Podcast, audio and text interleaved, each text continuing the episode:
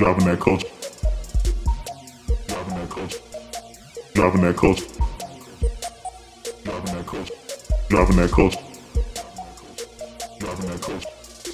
Driving that culture. Driving that culture. Driving that culture. Driving that culture. Driving that culture. Driving that culture.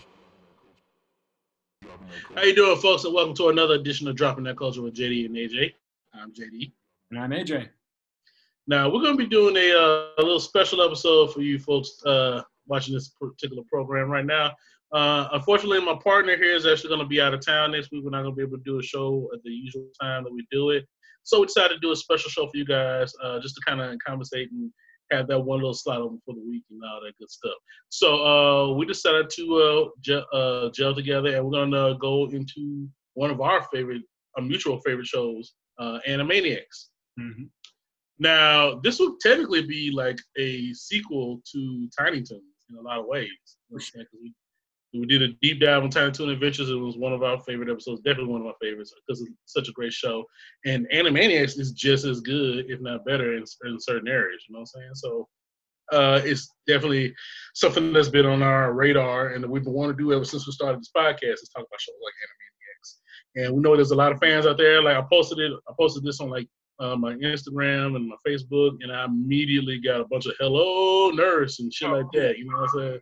Yeah, but people, yeah, yeah, people love that show, and, and he's like, dude's like, bro, they doing your shit. I love Animaniacs. So, yeah, there's, there's an audience here. So, yeah. So we are actually going to forego most of the usual uh, segments that we have, but we are keeping one that's tried and true. Seven Degrees of Eddie Murphy, which is where I can connect any major American film star to the great Eddie Murphy within seven films. And we'll hit our intro now.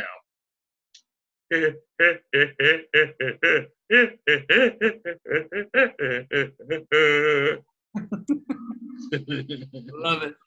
All right, so all right, so what names we got for me uh, tonight? Well, I'm gonna go a little bit of a deeper one. Uh, Goldie Hawn. Good choice. Thank you. Goldie fucking Hawn. oh, I got it in one. Goldie Hawn was in Wildcats with Wesley Snipes. Wesley Snipes is in uh, Dolemite's My Name with Eddie Murphy. you remember the movie Wildcats? She was like a football coach, and Wesley and uh, I think it's like that was like the first movie. It was like Wesley and uh, Woody Harrelson, right? Yeah, I think so. Yeah. That was the first movie they did together. Yeah. So football. Peter, All right. Say the name again. Peter Fonda.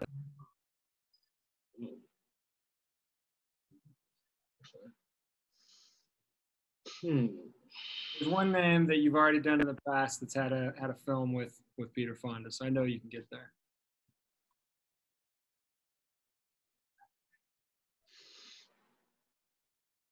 Oh, okay.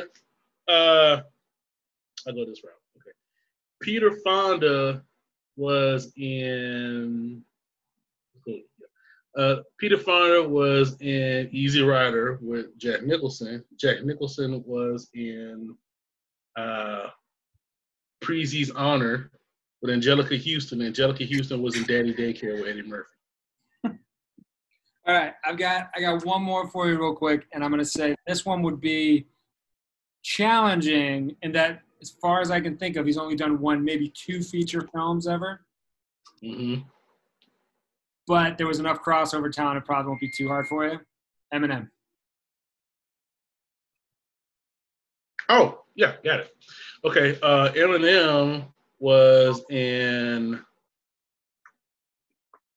Oh, no. Oh, yeah, I go this route. Eminem was in Funny People with uh, Adam Sandler. Only other Yeah, one. Yeah, Adam. Huh? That's the only other one I can think of other than Eight Mile. Yeah, yeah, yeah, yeah, yeah. He was, yeah, he's in Funny People with Adam Sandler. Adam Sandler was in Grown Ups with Chris Rock. Chris Rock was in Boomerang with Eddie Murphy. It was, it was easier than that. I almost had you with Goldie Hawn there for a second, though. No, no, no. As soon as I thought about it, I was like, I because I, I thought about my little my little bit of a Rolodex of Goldie Hawn films. I'm like, what do I want? Do I want to go overboard or do I want to go pra- Private Benjamin? Do I want to go? Uh, what's the other shit? Uh, seems like old times, foul play. I know, I know some Goldie Hawn movies, man. She did, dude, in the '80s, she was, she was the shit, man. Uh, that was it was a house sitter. was that house house sitter? It was, I think it was her and Steve Martin, house sitter. Yeah, no, I was trying to remember if that was what it was called. That, maybe that's what it was. Yeah, that. Yeah, yeah. Uh, yeah. Okay, so there we go.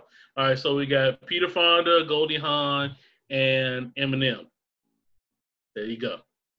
There you uh, okay, so let's go ahead and get right into the meat and potatoes of this matter, folks. Like going right into it, goddamn. whoa, whoa, whoa, whoa! Where's my outro?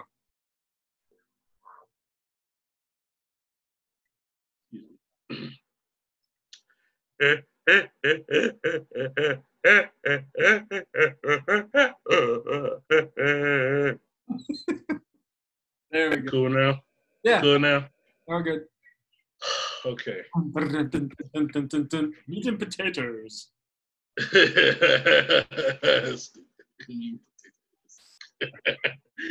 uh, but yeah, uh, but not to steal a line, it's time for Animaniacs. Yeah.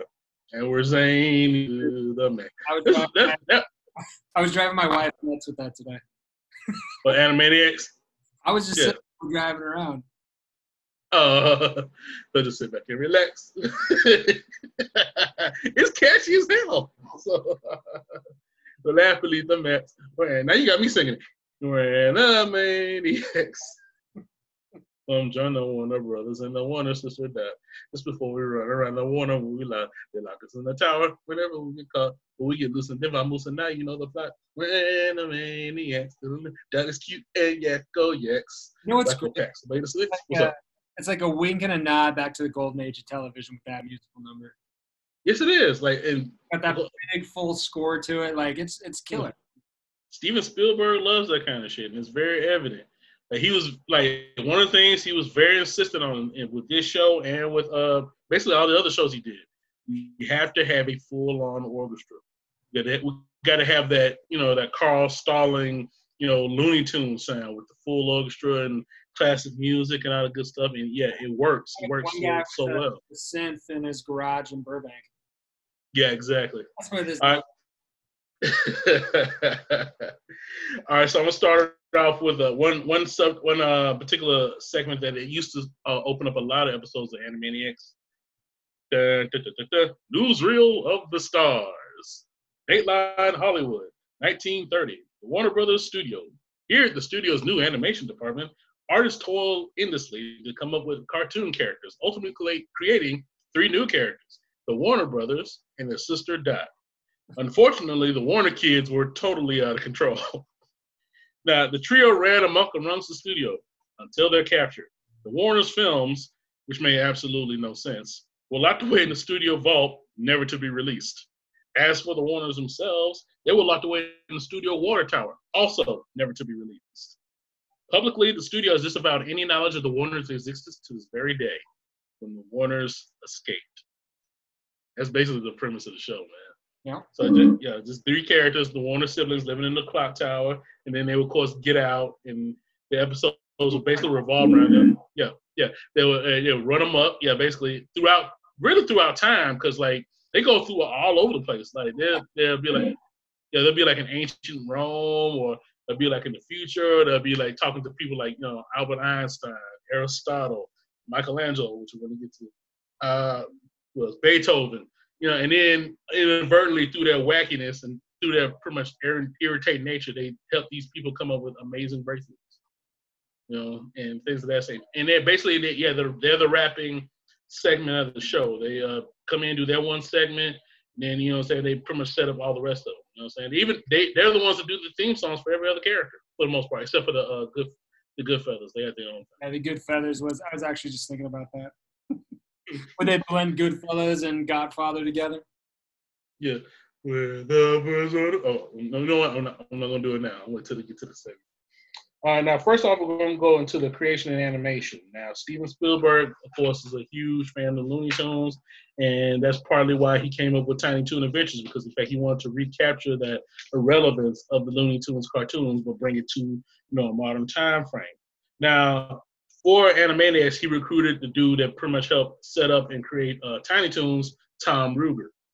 Hmm. Now, uh, Ruegger actually based the Warner's uh, personalities on his three sons. A couple of which, I think, if not a couple of them or all of them, have all done voice work on both Animaniacs and um, Tiny Toons. And different, I think one of them, yeah, one of them is Baby Plucky.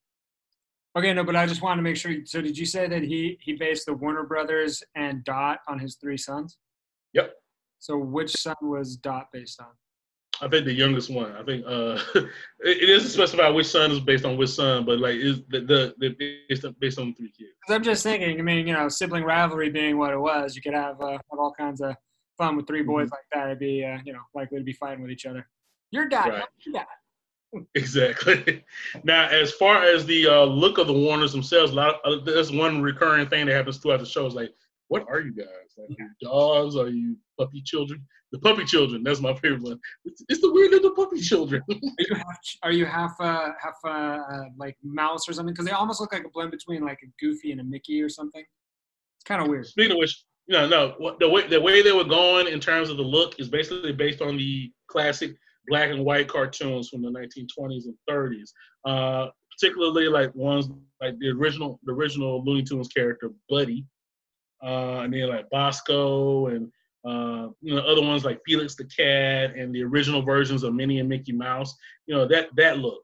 You know what I'm saying? So that's that's what Like for. shook that on a blender, and that's what came out. Basically, yeah, and it, it looks great.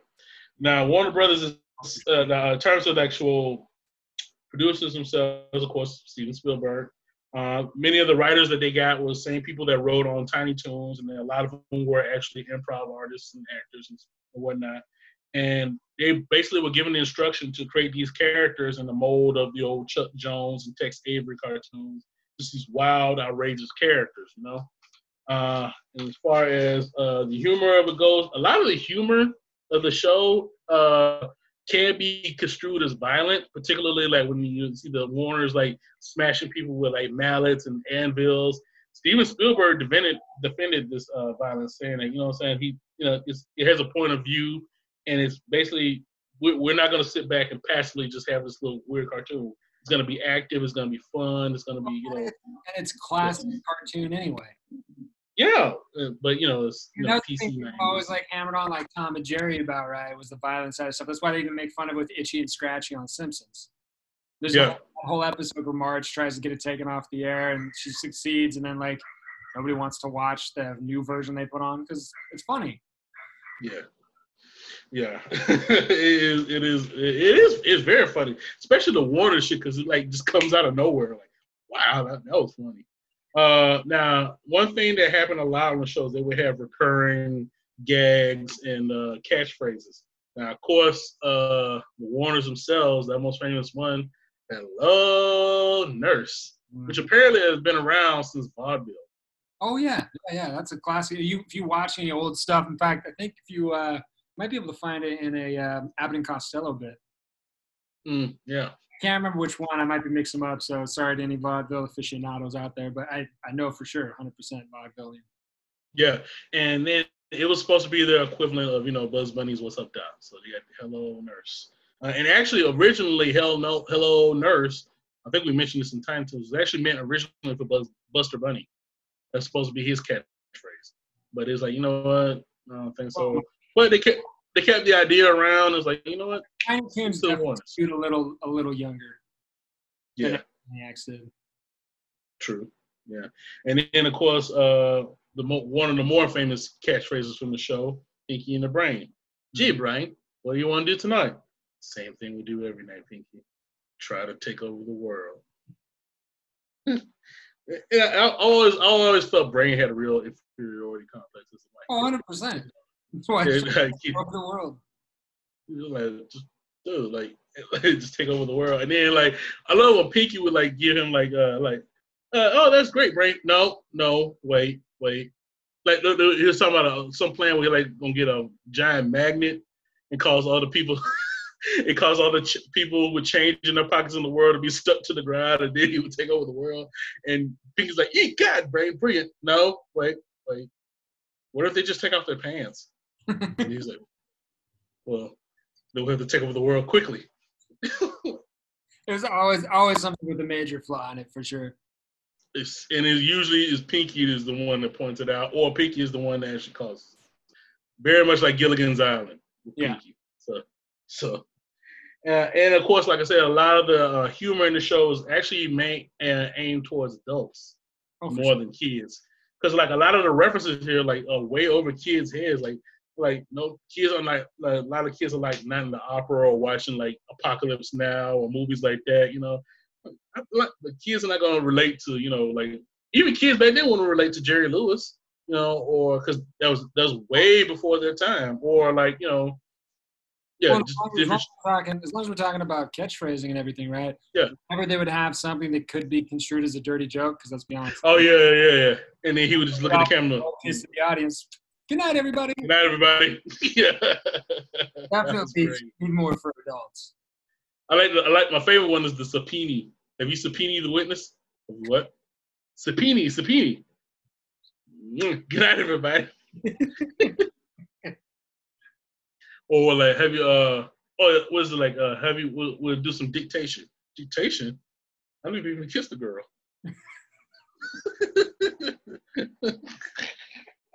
that was funny. Like, oh, yeah, they, they got away with a lot of stuff. And even like, actually, they had to tone certain characters down because of their adult humor, particularly Minerva Mink, because she was like very, they drew her ori- initially, initially as very vivacious, even even more so than how they actually, she came out or whatever, because they had like cleavage and all this other stuff. And they was like, no, we got to take the cleavage out. Can't do that. Yeah. And ba- yeah, Let's, let's so- not this is still in the era when you had uh, those, was it those those women from, uh, was it like, Oh, there was like or something? those, went out and parent, well, they, they pro, yeah, uh, married with children, protested that. Yeah. yeah, those parent groups and shit. Yeah, Yeah, I mean, you, you were still. I mean, it was the same time you had what's her name? Uh, wasn't it? Uh, was it Al Gore's wife that was like going after rap? Tip- Tip- Tipper Gore. Yeah, Yeah, Tipper Gore. Like, I mean, it was clearly Tipper Gore. Yeah, she went after rap music. Yeah, this is insane. Like fuck Tipper Gore. You know, my favorite thing though, as far as like the switch around from the opening. So you remember Bill Clinton plays the sax. Oh yeah, yeah, yeah. And then, the, they changed the, then the, three kinds of income tax. they they got rid of yeah, the playing, playing the saxophone. yeah, and then it just showed a clip of uh, the Warner Brothers doing like clog dancing, and then Yeah. they had yeah, we had tons of income tax man. Uh, yes. uh, now Warner, now uh, the actual show itself actually debuted on September 13, 1993, on the Fox Kids uh, uh, programming block on Fox Network, and it actually ran there until 1995. And then, actually, at, at its height, it was actually the second most popular cartoon, or most second most popular show on uh, Fox Kids, second to Power Rangers. So that's how popular that shit was. And And then, it- I- yeah, we'll go for it. You, I think you're gonna go about the hub, right? We're going to the hub. yeah, and then uh, no, no, no, you, you go ahead, you go ahead. Dan. I was just, I no, I was just gonna say that. Uh, then they made the move to uh, Kids WB at around, you know, like at from uh, yeah, at around uh, 95 or whatever, and then they stayed there pretty much to the end of the show. Now, what happened was, not only did Pinky and the Brain get a spinoff at that time, but also Animaniacs was successful in Kids WB, but not in the way they intended it. You know, because the fact that the the largest audience watching the show was adults, not kids. So it was popular, just not with the group that they were intended to be popular with. But at the same time, it's kind of their own fault because a lot of the jokes were above the kids' heads. Like the Well, adults were like, "Oh, that's that's it funny." A show that was before its time, right? Because this is about six to maybe seven or eight years before um, Cartoon Network, and almost ten years before Adult Swim. Yeah, So I mean, this is this is the kind of thing that bridges that gap between regular Cartoon Network and the Adult Swim. Because it, I mean, because it, it's it definitely starts to skew. It doesn't go all the way, right? I mean, it's not like a, a Rick and Morty, yeah, but it's getting closer to it. So like this would be the perfect thing to bridge between like freaking Tiny Toons and going into Rick and Morty. true. Yeah. All right, now now that we got in- went through like the run of it, let's actually get into the characters. First off, the Warner Brothers themselves and their sister Dot. First one, Yakko Warner. He's pretty much the, the wisecracking smart aleck of the group. Basically, he's yeah, he's he's based on Groucho Marx. Well, Yeah. he, he So- does he does the cigar thing a couple of times too.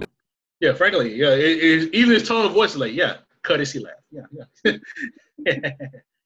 That's the weirdest story I ever heard. You know, like he's very fast talking, very smart aleck, and yeah, he was the tallest one with the tan pants and the black belt. Uh, of course, his uh his main crush is Michelle Pfeiffer. yeah, and uh, and also, uh, yeah, and also the main uh, voice director of the show, Andrea Romano, who also did Tiny Toons, said that basically she wanted immediately wanted uh, the voice actor Rob Paulsen to do uh, Yakko because of the fact like they had worked with Rob on a couple of the shows, and was like, you know what, we want we want we want Rob here because we know he can bring it. And of course, he was he was foul mouth. Robert Paulson. His name Yeah. Robert Paulson. Rob, I, I call him Rob Paulsen, but yeah, he was foul mouth on Tiny Toons. No, no, I'm I'm doing I'm doing Fight Club. Oh yes, that's right. Oh yeah, We Oh, should, I never noticed that. we should all be chanting his name, man. This guy fucking amazing for our childhood. He's a great, great voice.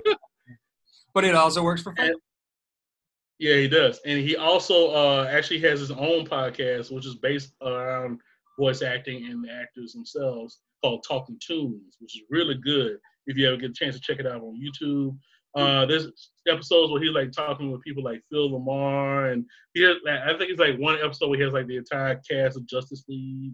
And one great one was like he'll do like a he'll have voice actors there, and they'll be doing uh, uh readings, uh like readings different like popular movie scripts as their characters. So like there's one I really love with like Seth Green and him, and he's uh reading. uh They actually yeah I think they're doing a oh yeah they're doing the Anakin versus Obi Wan fight from Revenge of the Sith the Okay. dialogue from that. And uh, Rob Paulsen is Pinky, and Seth Green is Chris from Family Guy. So and uh, yeah, and and yeah, yeah, and Pinky's Anakin, and Chris from Family Guy is uh no no no no uh, actually uh Pinky's Obi Wan, and Chris is Anakin. So he's doing the you know the Bill, Buffalo Bill voice for you. My new empire, you know the Chris Griffin voice, and and also uh, they do like the there's one I think they did like the, oh yeah they did the Dark Knight interrogation scene with Oh, uh, Kevin Con yeah with with Kevin Conroy and uh, I believe I forgot who uh, Rob Paulsen was but it was Kevin Conroy as Batman and they did the whole thing you know the you know they'll eat each other that shit that was that was great Hmm.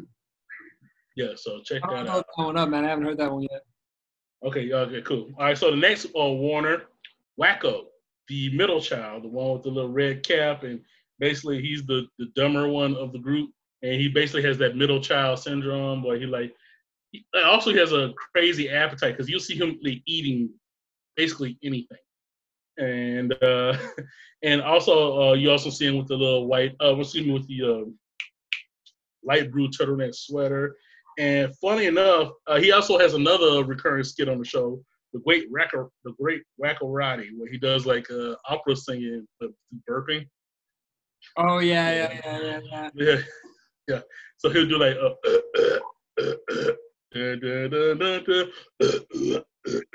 and it, yeah. uh, now the voice of uh, Wacko is actually uh, Jess Harnell, uh, who's an actor and musician. Now, think about it was he had not like just had like very little experience in terms of voice acting before he got this part, but apparently he went in there doing a basically a Liverpoolian accent. Originally, he came in there doing basically a John Lennon impression. They liked that voice so much they picked him, and then ev- eventually the voice evolved from John Lennon to Ringo Starr. That's basically the Wakko voice. It's Ringo Starr.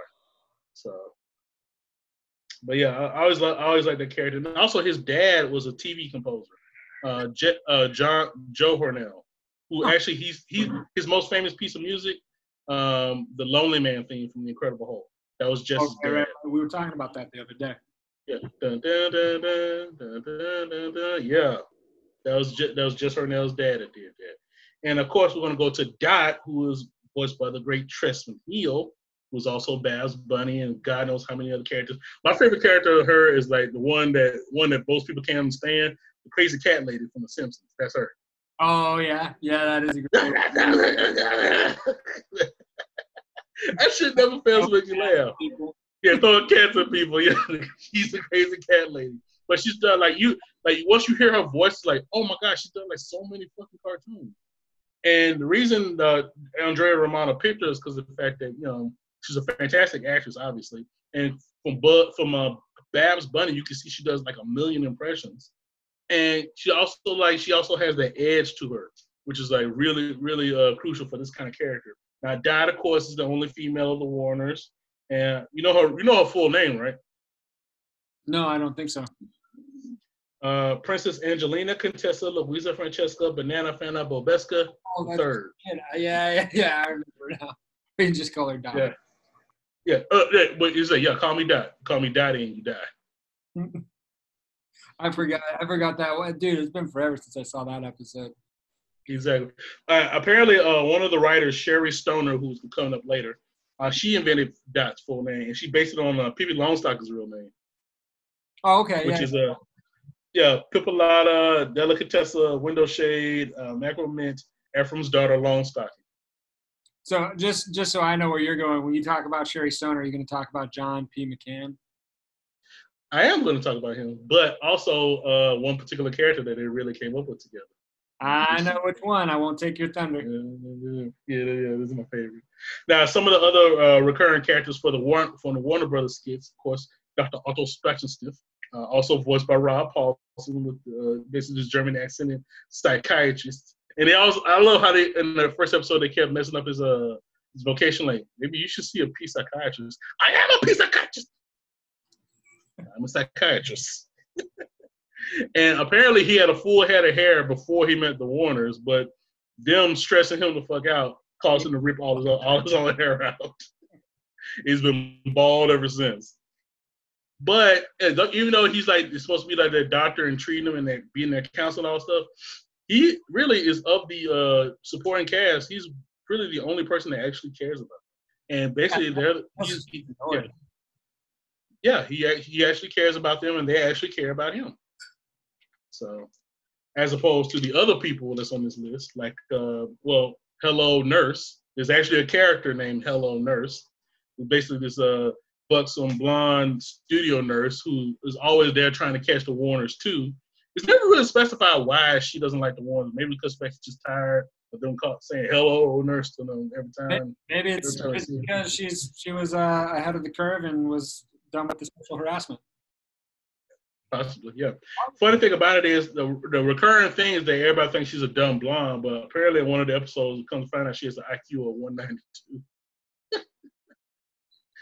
oh man, but yeah, I, I like that character too. And, and of course, uh, and of course, uh, Ralph Ralph V. Guard, you know, who actually started out on Tiny Toons, but he transitioned to uh, uh, he transitioned to uh, uh, Animaniacs. Uh, still voiced by Frank Welker, who did in both uh, cartoons. And the last one, Thaddeus Plotz, the CEO of Warner Brothers, who basically hates the Warners. He's a short, short-tempered little man who is constantly trying to get the Warners out of his way. But there are certain times where he actually tries to use and manipulate the Warners for his own ends. And also voiced by Frank Welker. As it should be. Yes, sir. All right. Now, next up in terms of the characters, a big favorite of the show, Pinky and the Brain. Of course, we got to do the yeah. Of course, we got to do the yeah. We got to do yeah. You got to do the theme song. Pinky and the Brain, yes, Pinky and the Brain. One is a genius, the other's insane. The laboratory mice, the genes have been spliced. The Pinky, the Pinky and the Brain, brain, brain, brain, brain. And then, of course, the alternative lyric uh, to prove their mousy worth, they'll overthrow the earth. Yeah. So, yeah. But great cartoon. Now, the initial idea for picking the Brain came from Tom Ruegger, who also who actually based it on two of the writers on uh, Tiny Toons. Uh, a dude named Ed Fitzgerald, who uh, is the basis for Pinky, and a dude named Tom Minton, who was that. If you actually, if you ever look online, Google it. Google the name Tom Minton, writer producer, and you see he basically looks like the brain, got big ass head, this mean expression on his face. Yo, that's the brain. I was like, whoa. but in rap. yeah, but in rap form, yeah. And uh, Tom Ruegger got the idea. What if these two fools got the idea to take over the world? And that's basically where the basis of Pinky and the Brain came from. Yeah. And like I said, Tom, yeah, Tom Minton is actually the visual basis of the brain with a big ass head. Dog, I swear to God, Google that shit. Look it up. His head is fucking. You're gonna find out Sorry, he sorry. what a rare, rare genetic condition. Now you're like an asshole for mocking him. I'm pretty sure I am, but I really don't care. Uh, so yeah, uh, Pinky and the Brain are two white laboratory mice kept in a cage at Acme Labs, and they're constantly trying to break out in different ways and use different ways to take over the world. Now, of the two, the Brain was clearly the leader and the uh, the smarter of the two, and the voice actor, Maurice LaMarche, who I was a big fan of even as a kid, didn't realize it. He was the voice of Egon on the real Ghostbusters. Maurice LaMarche. So he was doing like a Harold Ramis impression. But also during his day, he was actually a very hot comedian. Uh, he actually does a set on uh, the Dangerfield Oh yeah. special. Yeah. so he was a hot comedian at, at the time. So there's one was like him, Jerry Seinfeld, Ellen DeGeneres, Drew Carey, people like that. So, hey. But he, but he got out of that and got into uh, what, what his real lane is, voice acting. He's like a prolific voice actor. I mean, here's the thing, like, and it's it's a sad reality, but I feel like a lot of people they get so focused on the the red carpet, that side of things, that the whole thing becomes like having to see themselves and jumping out of the plane or whatever. They they they they end up over kind of glamorizing whatever piece of Hollywood it is that they're chasing, right? So a lot of people they they can't ever see past that. I have to have my face on camera, right?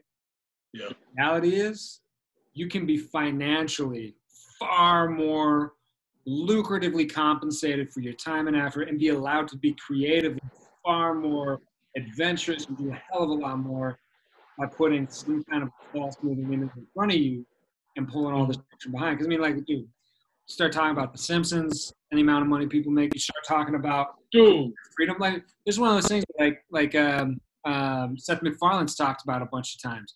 There's shit that they did, and again, now like now versus then, or even like you go with like um, Trey Trey Parker and Matt Stone with South Park. There is stuff Yeah. those guys are doing now that everyone's like, yeah, whatever, cartoons. But if you go back to the over the top, FCC had everybody in the headlock 1990s, and you Yeah. realize some of the shit that they got away with.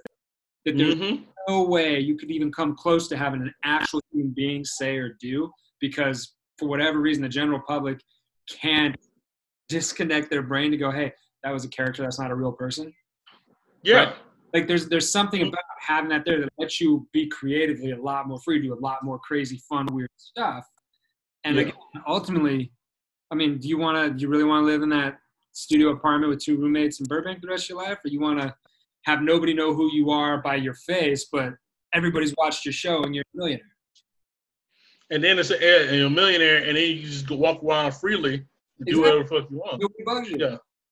Nobody bugs me. Yeah, like uh, this is a, great quote from I think the Central Entertainer cartoon. Uh, no, no, there's a Central Entertainer's like variety show. This is one kid where it's like uh talking about like smart people are dumb or whatever. He's like, like when you're smart, people ask you to do stuff. Nobody bothers me. Okay. That kind of thing, you know. So just just, just having that freedom, like of, of being so dumb. He's like, yeah, you know what? I don't know how TV works. You know what? I don't want to know. As far as I'm concerned, it's magic. which is perfect actually Just that kind of freedom. just just to bring it back in though, something that that um, hopefully I'm not stepping on your toes on this one, but from the Pinky and the Brain segments, one one little kind of Easter egg that I always loved how they opened up the segments. Remember how it always starts with him writing on the blackboard, THX Yeah. 1138. Yeah, yeah, yeah, yeah. The, the, the, Lucas's first feature film after yeah, ISC. yeah. the- You know, THX 1138. You know, you know, Spielberg and Lucas are buddies, so yeah. Of course, he got to give his buddy a shout out. Uh, but in terms of yeah, in terms of the voice of the brain, it's very obviously a Orson Welles impression, and of course, Maurice LaMarche is famous for his uh, Orson Welles because he's a huge fan of the actual actor himself. And that uh, uh, first time I actually heard him do Orson Welles was not on Pinky in the Brain. It was actually on uh, the Critic. Oh right, yeah. Yeah, because there was one episode where like he is uh Orson Welles is reading uh, Sher- uh, uh Jay Sherman's dad's will. They hired him to they had him read the will. He's like, yes, today's tales, uh, mutual funds and goblins. I'm like, no, no, no, no, no, no, no goblins, Mr. Welles. Okay, no goblins. I bring you the living will. Ah! He does like crazy laughter and shit. And there's one point while he's like doing like a fish stick commercial. like, what's up? Yes, Mrs. Feast fish sticks. He's like starts eating them. Mm-hmm. Oh yes, yes. He does the the brain shit. Like yes, yes. Even better raw. Mm-hmm. and at one point he dies, and his voice visits like one of the kids, or whatever. Like I've gone on to a place too, place with plenty of Mrs. Braille's fish sticks. Mm-hmm. Yes, yes. They're even better when you're dead. but he said the uh, actual voice of the brain is 65% Orson Welles, 35% Vincent Price. And I can hear a little of that Vincent Price in there too. Yeah. Uh, and, and actually, his like his Orson Welles impression was so good. He's actually the voice of Orson Welles and Ed Wood. Yeah, no, I remember he he uh, he dubbed for uh, Vincent. Uh, I can never remember how to pronounce his last name. D'Onofrio. D'Onofrio. D'Onofrio, yeah.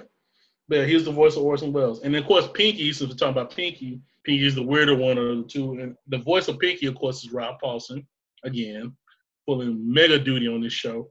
And he actually, Rob Paulsen was inspired by a lot of British comedy like Monty Python and Peter Sellers. So that's why he gave him that Cockney voice, you know what I'm saying? So he just thought it was funny and it worked for the character. Do you, do you know who they almost got for the play? Who? Patrick Stewart. Oh, that be so He dope was too too. busy with Star Trek, so so he passed. Yeah, but at the same time, if you look at his voice work now, especially like on American Dad and the shit he did in uh, Ted, when he's the narrator, It's fucking hilarious. there's nothing more powerful than a child's wish, except an Apache helicopter. An Apache helicopter with rockets. it's a perfectly, it's a perfectly calibrated death machine. oh man, I used to love that. I, love me some Patrick Stewart. Dude, it's fantastic. Yeah. All right, but next going to uh, my favorite uh, character on on, uh, on Animaniacs. I got to do the intro too. The crankiest the creatures in the whole wide world. Our next cartoon features Slappy the squirrel. Ah, enough of the singing already. Dad, Slappy. Slappy fucking squirrel. I, to my, uh, my opinion, is the most underrated character on that show. I love fucking Slappy squirrel. And then this is that that Sherri Stoner and uh, John uh, McCann, right? I think that's his last name, McCann. That's, that's exactly what it is. So Sherri Stoner uh, was the one who created Slappy Squirrel because of the fact that John McCann was making fun of Sherri's career because she like did a lot of TV movies where she played troubled teens. And actually, funny enough, she's actually the visual basis for Ariel and Belle from Disney. No shit, really. She's the she's the visual model, Sherri Stoner. She probably has some really interesting uh, stories from the early days of Disney. Yeah, yeah, I saw some pictures of her as a young lady. She was very pretty. You know, was a very pretty lady. But she's pretty much. It's funny enough. This lady who came up with this crazy ass character is basically the basis for the modern Disney princess. Well, but so the crazy thing though about the way that he would do them, and, and again, I don't know necessarily as much with by the time they got to Ariel and Belle, but at least with the early on ones, um, Walt would end up having his his actors. He, he would literally select actors, people to kind of be the stand-ins, and then he would Mhm. have his, uh, his artists go and spend just hours and hours and hours just practicing drawing that person until they got where they they wanted to go. So that's what I'm saying. I'm sure that they're still doing along those lines. It must have been should have been what, like 14, 15? Like it should have No, been she was young by the time they were making those films. Mm, no, she was. Uh, I think she was like early twenties. Either way, whatever. So, Been, would have been pretty interesting uh, experience for sure. Yeah. So John McCann, since you mentioned him, actually was joking around about Stoner's, you know, thing with troubled teens. He's like, "You're gonna be playing those troubled teens until you're in your 50s." And she thought, of, you know, that's a dope idea. What if we had this older character who acted like a teenager? You know, what I'm saying acted like a like a like a kid or whatever. So uh, she liked the idea of being the old age cartoon character, you know, who will probably have secrets on some of the well-known cartoon characters have dirt on and shit. And like, uh, funny enough, when she was coming up with the character, apparently uh, it was an impersonation of Penny Marshall. Yeah, no, I heard that. Yeah. Yeah, it's Penny Marshall. Yeah. Now, in terms of the voice itself, they uh, Sherri Stone actually went to Steven Spielberg and kind of gave an impression of what the voice should be like or whatever. And Steven Spielberg was like, you know what, you should do it. Okay, so Sherri Stoner is the voice of Slappy Squirrel. You know, the crazy thing is that happens more often than I think people would realize. Like, like if you watch uh, The Incredibles, I heard Yeah. Brad Bird telling the story. So um, I can't remember the name of the actor, but he was working with someone for uh, oh shit, I forget the character's name, but the the the lady that's like the stylist to all the superheroes. You know, the chick with the the short black hair, Yeah, I, I know. I know what you're talking about. I forget her name too. like that, some, some whatever her name was. But anyway, he's Yeah. working with whoever the actress is in the in the voiceover booth. He's trying to explain to her the way to do it. So he starts doing this mimicking thing, and she goes, "Look, I'm not trying to talk myself out of a job here, but maybe you should just do it." Because you because your voice and he was talking about how it ended up being this fun hilarious thing that he never would have expected especially coming at it as an animator from that side. But this kind of thing happens man. I mean if you if you have a clear vision of what you want and you're able to pull it out more often than not it's better off to just go with what works. Yeah. Now, uh, the supporting characters in the slap Slappy Squirrel cartoons include mainly was her her nephew Skippy, Skippy Squirrel, who was like a young kid, you know, energetic, basically the complete opposite of Slappy, you know, and voiced, and of course the kid was voiced by Nathan Ruegger, Baby Plucky from Tiny Toons. Yeah. So, well slappy Yeah. was always just a pissed off teenager essentially Exactly. And I love she was I was like uh you remind me of a very young whoever, you know.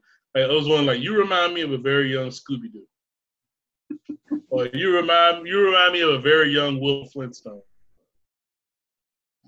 That kind of stuff. And also the villains that from old cartoons that keep messing with her, even well into geriatric age.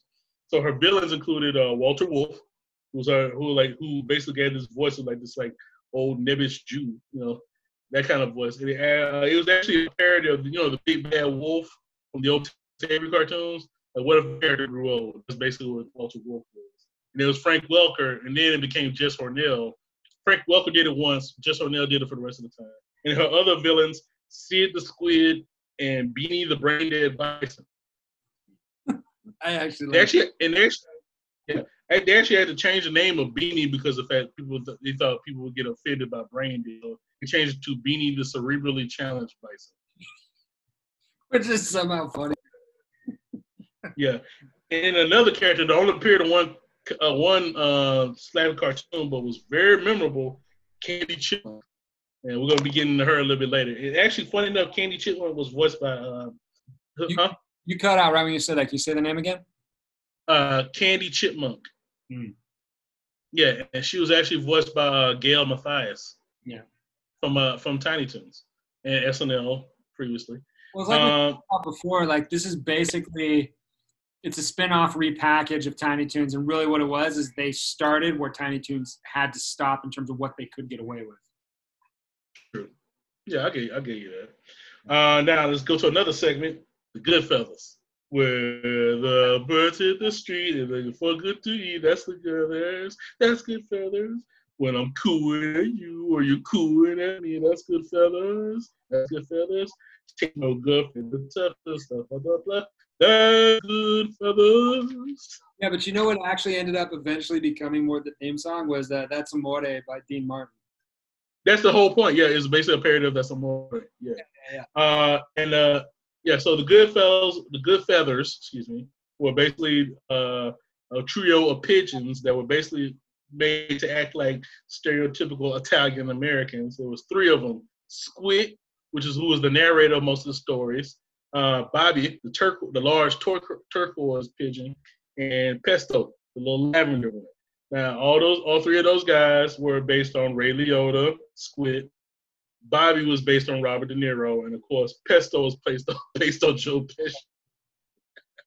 and I love how they all, yeah, like, because you know, uh, I was like, I was trying to figure out what Squid was Ray Liotta, but like you watch Good, you watch Goodfellas, and like Ray Liotta with that weird ass smile. Yeah Uh, yeah, I can see the I, I can see Squid now. And it, whoever uh, whoever did, I think it was Maurice LaMarche again who was doing the voice of Squid. It was a perfect Ray Liotta impression. Oh, Yeah. So I was, I was oh, it's, it's killer, man. It really does. As far back as I ever been, bro. Well, It's then then you have uh, you have um, the Godfather that shows up. That's basically Brando from the Godfather. He's the fourth one to pop. Yeah. And I love how like you know he's speaking in just like gibberish, and only Bobby can understand him. Guy pigeon says, "Hello, how are you?" Like, and then, and then uh, of course Bobby will always do like the De Niro stuff, like it would be bird related. Are you cooling at me? You cooling at me? Doing the whole uh, Travis Bickle, you know, taxi driver thing. Cooling at me, or like there's one where they were eating seeds, like, "Are you taking my seed?" at me? Yeah. He's like, are, are you eating my seed? Are you eating my seed? And the funniest one was Pesto, where he would do the, you know, Pesci, what am I, a clown to you? Uh, get down. It would always be with Squid. This old Ray Liotta, Yeah. Pesci. Yeah, Like a yeah that, uh, what am I, clown to you? Yeah, he's like, uh, what do you mean by, like, you, you're a good fellow. So, what do you mean by that? I said, you're a good fellow. What you saying? Some good, you know, some whatever that here to amuse you? Is that what you're saying? No, I'm just saying you're a good fella. I am a good fella. Yeah. That's it. He just started fighting them. and he, he would do like uh he would do like bad Italian as he's doing it like like pasta fazool, fettuccine alfredo.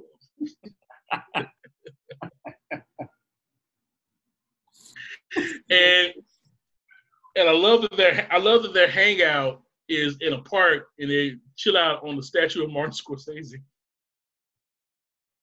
They should. as they should, as they should. Yeah.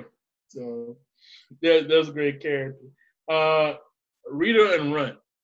Gotta talk about them. Uh, I, I love the theme song. That's about it. Like, like Abbott and Costello, like Sonny and Cher, like Martin and Lewis. They're a perfect pair. Like Laurel and Hardy, like Fontanne and Lunt. They're perfect in this match. They're Rita and Runt.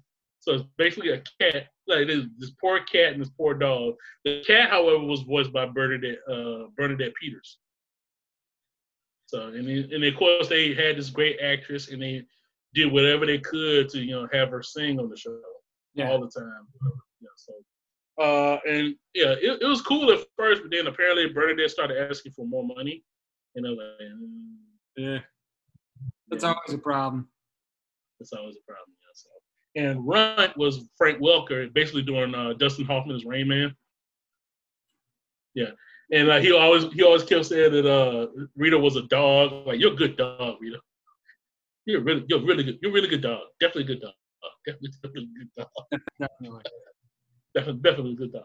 Definitely a good dog. but yeah, the, the Rita, joke about people freaking the fuck out. yeah, Parody of a movie. yeah, yeah, but the, uh, basically the Rita run skits only last really one season. Um, Just whatever, you know. I, know- I know, Good. uh, yeah, they, I wasn't really a, fun, a fan of them either. They weren't really that funny. So, you know. Yeah. uh, another one, yeah, uh, another character set of characters, Buttons and Mindy. Hmm. and they, I love how they do the fucking Lassie intro. but Buttons is how he looks up. I don't know. I, I watched that. I don't know how many times, and it always makes me laugh. like he, he be in there eating in the field, like buttons,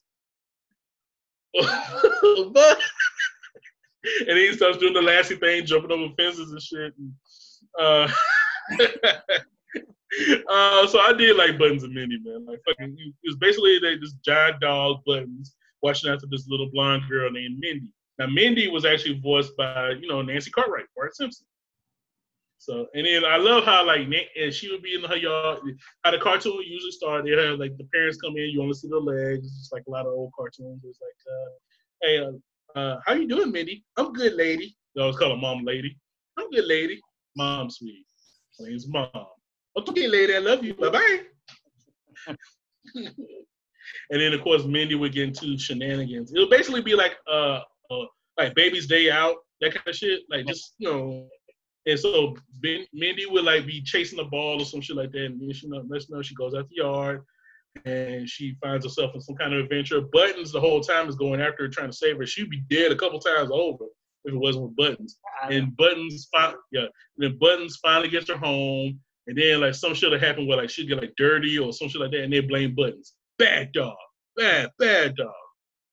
Buttons look at him like I slaved for life. Give me a A few times, a few times. like. Yeah, Why don't you try watching her? yeah, yeah. For real, why don't you? yeah, you always just leave the dog, the, the daughter alone with the dog, and then like gonna dog later, the dog's gonna watch your daughter. Yeah, so, so silly. But okay, so uh, now we're gonna get to some of the characters that are really not as well known, but they still have recurring skits. Now, uh, one that was a favorite of mine, big favorite of mine. Uh, I didn't like it at first, but then as I became an adult, they're like these skits became really funny. Chicken Boo, Sorry, what? What'd you say? Chicken Boo. Oh yeah. Chicken Boo, what's the matter with you? You don't act like the other chickens do. You wear disguise to look like human guys, but you're not a man, you're a chicken boo. It was the stupidest fucking cartoon ever, though. It's basically this giant six foot chicken in disguises doing various things or whatever. And it, it didn't matter where it was. He could be like, uh, like they, they always give him a name that would be like uh some some variation of Boo, like uh, General Beauregard or uh, James Boo. Uh, Daniel, uh, was, he was a frontier man. He was Daniel Boo, and it will always be like uh, the majority of people are not are not like uh are like up to the uh challenge or whatever. They just they just see him there. He has like some horrible disguise. It'd be like a hat or like a mustache or like he's wearing a tuxedo, and they're like, oh my god, he's brilliant. He's fantastic. And then the one character's like, he's a chicken. He's a giant chicken. How do you not see that? And then they would have some little uh, activity. Something happens. His costume gets knocked off. You know, very simply knocked off. And then everybody's like, "Oh my god!" I told. And then the one person, I told you he was a chicken. And then get all pissed off because he was a chicken. He start beating his ass. He always escapes, and then he like ends up on a country road, going off to the next place. Like, and then, then the theme song comes back. Where the who look like human guys, but you're not a man, you're a chicken. I always just I always just imagined it was the it was the theme song from the Incredible Hulk. So away. No, but I like I like I like the chicken boo theme song. Though. It's so stupid. Uh, I like, there's one I think there's I think it's on the Warner 65th anniversary show where he was like the, he was their agent, Swifty LaBoo. oh yeah yeah yeah. He's like he's like wearing glasses. He's like, it's so stupid. Like everybody's like he was yeah, the LaBoo. He was shrewd. He was something. He was a chicken. yeah, they would just trip so hard that he's a chicken. Like, oh, but yeah, I, I love chicken. Um, oh yeah, uh, Colin. You know who Colin is? No, The Randy Beeman kid. That's his actual name, Colin. the which the which kid? The Randy Beeman kid. You know, he would always come out like uh, he would come out the house. He would step up to the front. He would like he would address the audience. He would like, okay, so these one time Randy Beeman's mom, like that shit, Oh, okay. that kid. Yeah, yeah, Yeah. So I got, I got a couple of the Randy Beeman ones here, and uh, one was like, okay, so one time Randy Beeman's cat ate this fish uh, from a fish tank, but the fish was a piranha, and it lived inside him, and he became a piranha cat.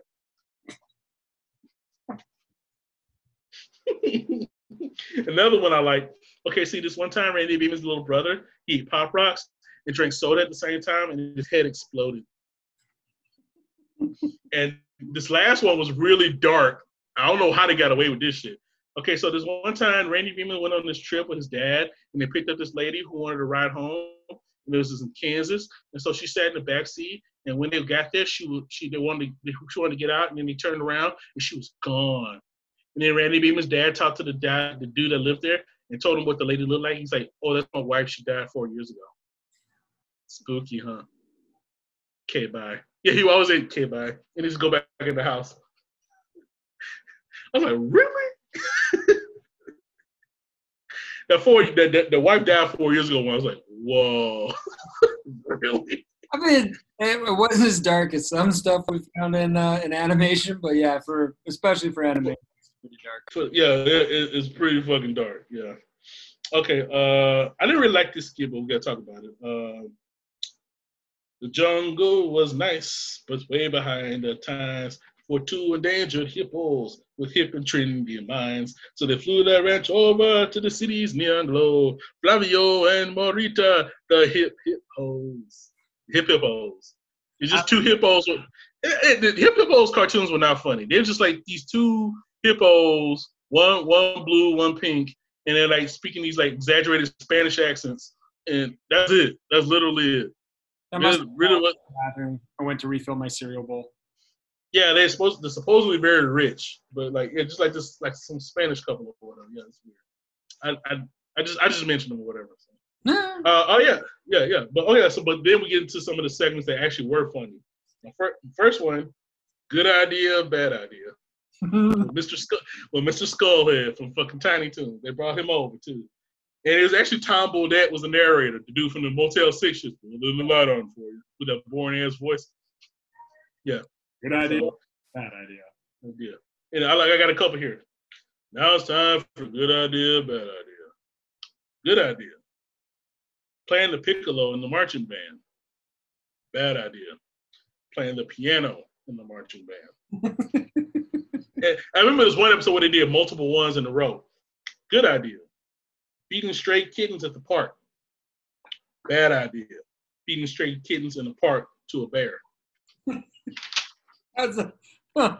Never mind. I'm gonna make everybody hate me. No, no, no, no, no. bad an idea. Good, yeah, yeah, very, very dark. Yeah. Good idea. Stopping to smell the roses. Bad idea. Stopping to feel the roses with all his thorns and shit on his hands. okay. I got a couple more. Good idea. Taking a deep breath before jumping into a pool. Bad idea. Taking a deep breath after jumping into a pool. okay, here's another. Good idea. Going alpine skiing in the winter. Bad idea. Going alpine skiing in the summer. oh, okay. Good idea. Kissing a loved one. Bad idea. Kissing a total stranger. oh, this last one. Good idea. Doing your own yard work. Bad idea. Doing your own dental work. I think I remember most of all. Yeah, and it's another. Here's another one. There's another one of the segments that uh, lasted only one season. Uh, mime time with the mime that would come in there. Like, yeah, never gave him a name. He's just the mime. Like, today, uh, and the same thing. Yeah, he didn't want. He still think same thing. Tom Bodett. It's mime time. Today on mime time, and the mime would come in like, and they'd be like trapped in an imaginary box. And he does the thing, jump in the box. They say, you know, like a safe falls on. right, the action uh, throwing an imaginary football. He's like, they gets tackled by an entire fucking football team. and it was a uh, pulling an imaginary rope. Okay, so I pull, so I pull the rope, and then fucking sandbag falls on him. and the last one, uh, gathering imaginary flowers. It's like, you know, next thing you know, swarm of bees starts attacking them. They fucked that mime up. But it, it made for some great, great comedy. Uh, here's another. This is the last one of the characters, and that same thing. I didn't really like this character either. Uh, Katie Kaboom. Remember that one? Yeah. Yeah, yeah. Katie Kaboom. Katie Kaboom. She lives in the house with a flower in bloom. Her family knows, and anytime soon, the little lady Katie goes kaboom. So basically, just like this teenager who had like these temper tantrums, but her temper tantrums were literally explosive. She would like start turning into a fucking monster. Next thing you know, her house is blown up. That's basically it. I feel- I feel like that teenage angst was covered with Slappy the Squirrel, personally. Yeah, uh, apparently one of the writers based it on his actual daughter. So that's what it was. I'm sure she she adored that. I'm sure she did. Not a therapy today for that at all. Not no chance. Yeah. yeah. All right, now we're going to get into some notable episodes. Now, the first one is the first episode, De-Zanitized, where you see Dr. Scratch Sniffs tell the story of how he met the Warners and all the good stuff. Now, getting into the Easter eggs, uh, uh, when they, uh, at one point when there's like the biggest movie star in the world comes in, is actually Humphrey Bogart, and they do the little bit of, as time goes by as he, as he uh, drives into the studio. And then you see this wall where you see like uh, Dr. Scratchansniff has uh, hung out with all these different stars. You see him with like uh, uh, Edward G. Robinson, Rex Harrison, Bette Davis, Peter Lorre. They always did Peter Lorre in this old cartoon, like with Uh, the big eyes and the, and the butt teeth and shit. Yeah, yeah. Peter Lorre. Uh, Claude Rains is the Invisible Man. uh, who else? Uh, yeah, Clint Eastwood. Um, Jack Nicholson holding a piece of toast, representing, you know, like from uh, Five Easy Five Easy Pieces, piece of toast shit. Yeah. Uh, Cher and uh, Michael Keaton. And and uh, there's one second in where like uh, he talking to Reagan. He's like uh, Mr. Reagan, like uh, like, uh, tell about your dreams. Well, uh, I have a dream of president of the United States. And then Dr. Scratchner actually writes in his Dr. Scratchner writes in his book, uh, patient has delusions of grandeur.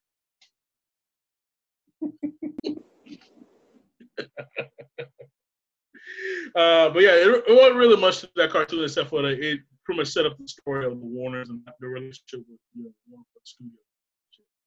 Uh, then of course, next uh, segment, uh, next. So, uh, well, a lot of these are segments. Uh, Yakko's, yeah, Yakko's World. This next one.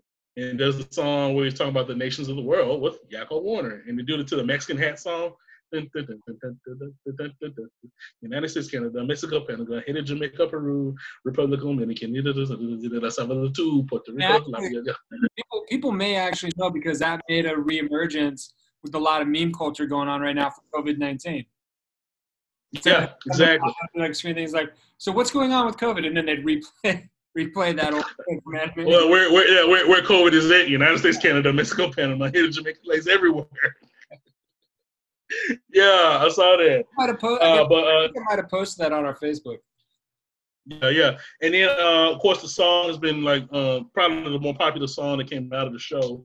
And also is a favorite of Rob Paulsen. Whenever he goes to like Comic Cons and shit, they always ask him to do it. And he usually does it like out of nowhere, you know what I'm saying? So, uh, but yeah, great, great song. Oh, yeah. Next, uh, the first uh, Slappy Squirrel cartoon, Slappy Goes Walnuts. but like, if it's the first one they, it's the first one they produced, it's the first cartoon they aired, and it shows Slappy and uh, uh, and her nephew Skippy like trying to get some walnuts so she can make her Waldo go surprise. And they go to the next door and they do a whole thing with this dog, uh, guarding these walnuts and shit. And uh, and then at one point she does like a talks about her enemies, you know, Walter Wolf, Sid the Squid, and Beanie the Braindead Bison. And Skippy's like, this this is as fun as pre uh, uh, this is as fun as Cave Girl Slappy, you know, as prehistoric Slappy, directed in 1935 by Piz Peters. Let's not be anal. it was so stupid. And then like uh at one point like they do a gag where they do, they do the old like uh what I forgot the name of the song, those enduring chimes. I think like shit with the xylophone.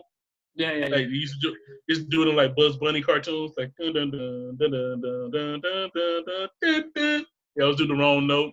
It would piss off the bad guy, and then finally the bad guy would do the real notes.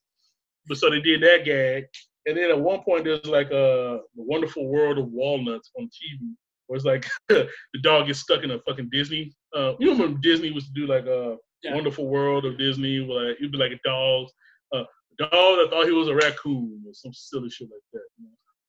But yeah. yeah, like actually, a lot of that shit is on Disney Plus, man. It's really weird to watch. Like, yeah. Dude, did you um I can't remember I think this was probably probably season three, it might have been four, but do you remember the Get a Life Foundation sketch? Yes, I'm actually that's actually in here too. I'm, I'm gonna get to that. Yeah, the, I will get to that. it- That was one of my it- me too. That was so above its time. Uh, another great segment, hooked on a ceiling. They do the thing with Michelangelo where you know he's trying to paint the, the ceiling of the Sistine Chapel, but he can't figure out you know how he wants to do it. So he hires some people to help him paint, and ends up being the Warner Brothers. But of course, you know they they see there. Oh my God, there's so many naked people. and like, you know what? We'll help you. You know why? You like painting naked people. one of one of my all-time favorite memes, and it's fucked up, but it's so funny. Is there's like this sketch of what's supposed to be Michelangelo looking up like his pen's like, yeah, sure, fine, I'll paint your ceiling, and I'm gonna draw a bunch of guys with their dicks out though.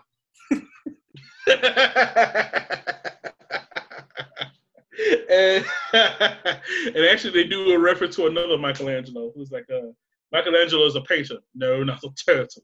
You see the Ninja Turtles come out.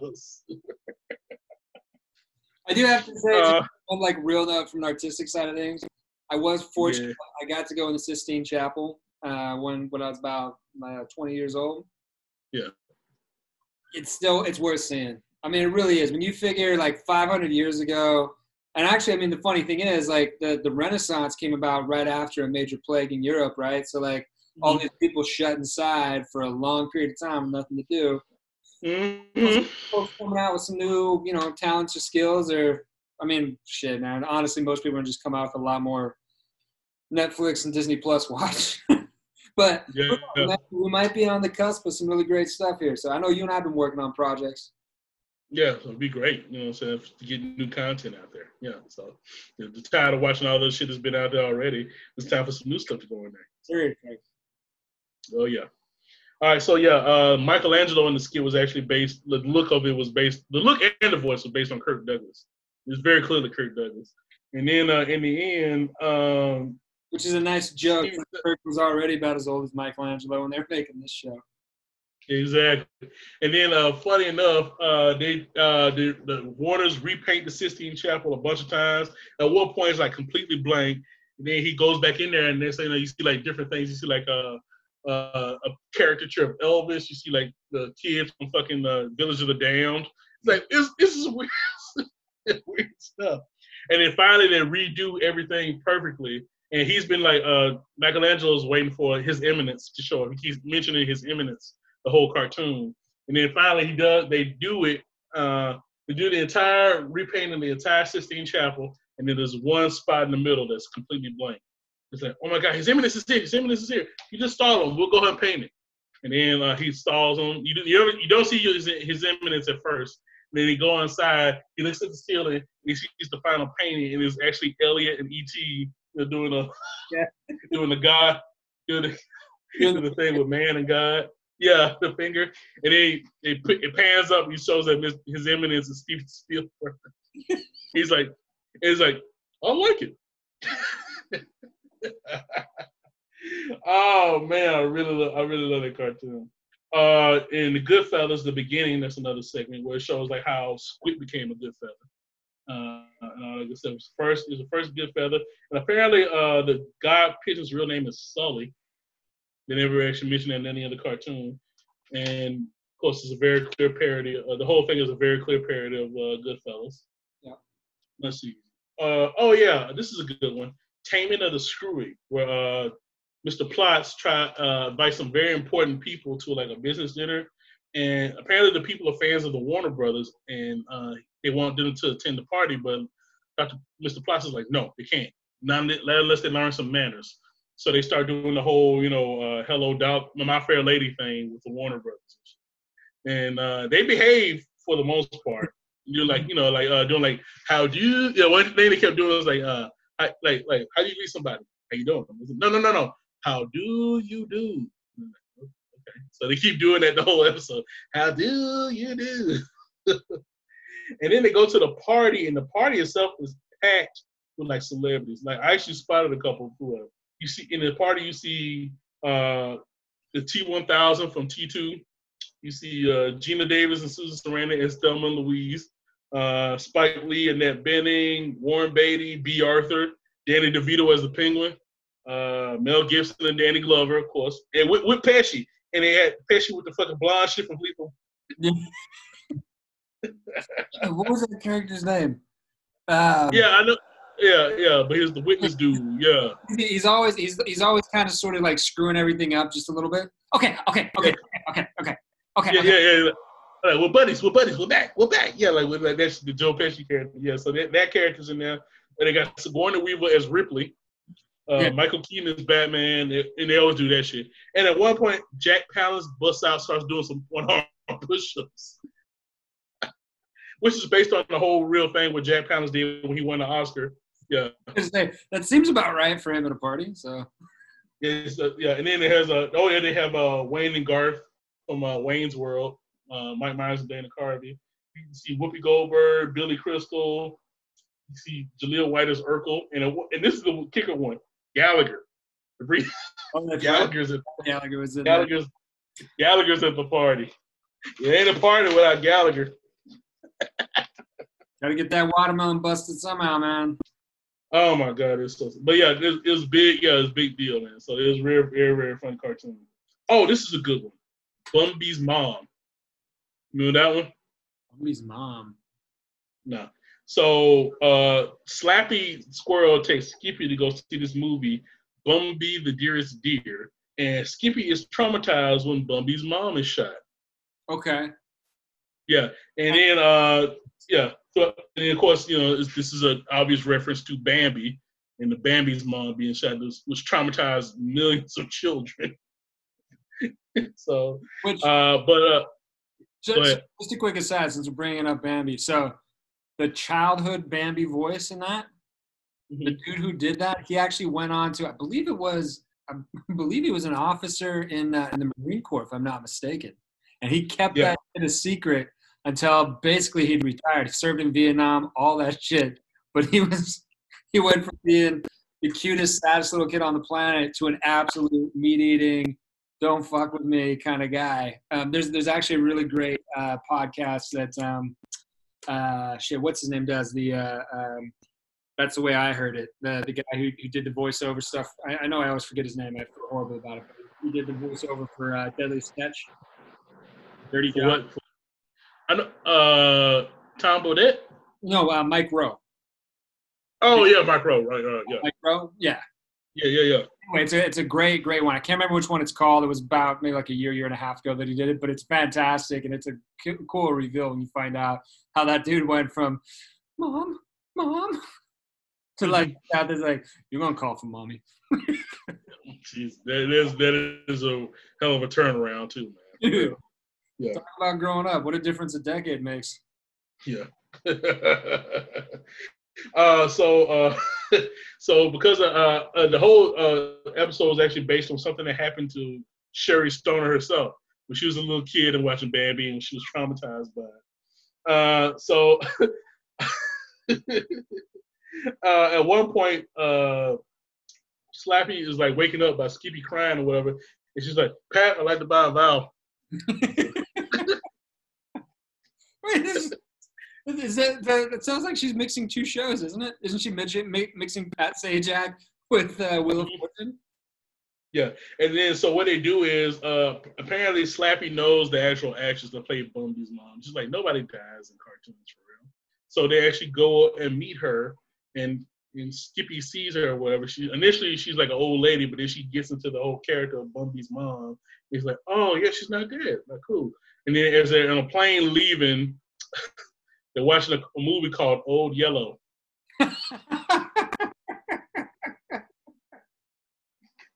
And then and so don't put down old Yeller. I'm like, oh no. and and and, it's, and then he, Skippy starts crying again. And Slappy's like, just fade to black already to the camera. Oh, oh, yeah, this is a favorite of mine. Wally Llama. oh, yeah. Yeah, with the wisest animal on earth, Wally Llama, uh, who basically is based on the Dalai Lama, who he he he purported to know all the answers to all things, and he just gets tired of asking questions because too many people are being asking him stupid questions or whatever. So he's like, you know what? I'm not asking any questions today. And then of course the Warners had, to see Wally Llama to ask them uh, for one very important question, and he won't answer them, so they start fucking with him the entire episode. I, love, I love when the Warners will fuck with somebody, they look at the camera and was like, today's special friend. you know why? You that know why you love- you know why you love that? What? It's the same reason I love that because there's some sick side of us deep down inside where that's how we wanted to be and how we were as kids, man. We're like, oh, so this is the person I'm going to annoy today. Oh, yeah, okay. A special friend today. It was, it's like it's basically the juvenile equivalent of I'll be your huckleberry. yeah. Today's special friend. Yeah, so they fuck with the whole episode. At one point, he does like meditation, and he does like the whole. uh He does like uh the llama thing. He's like,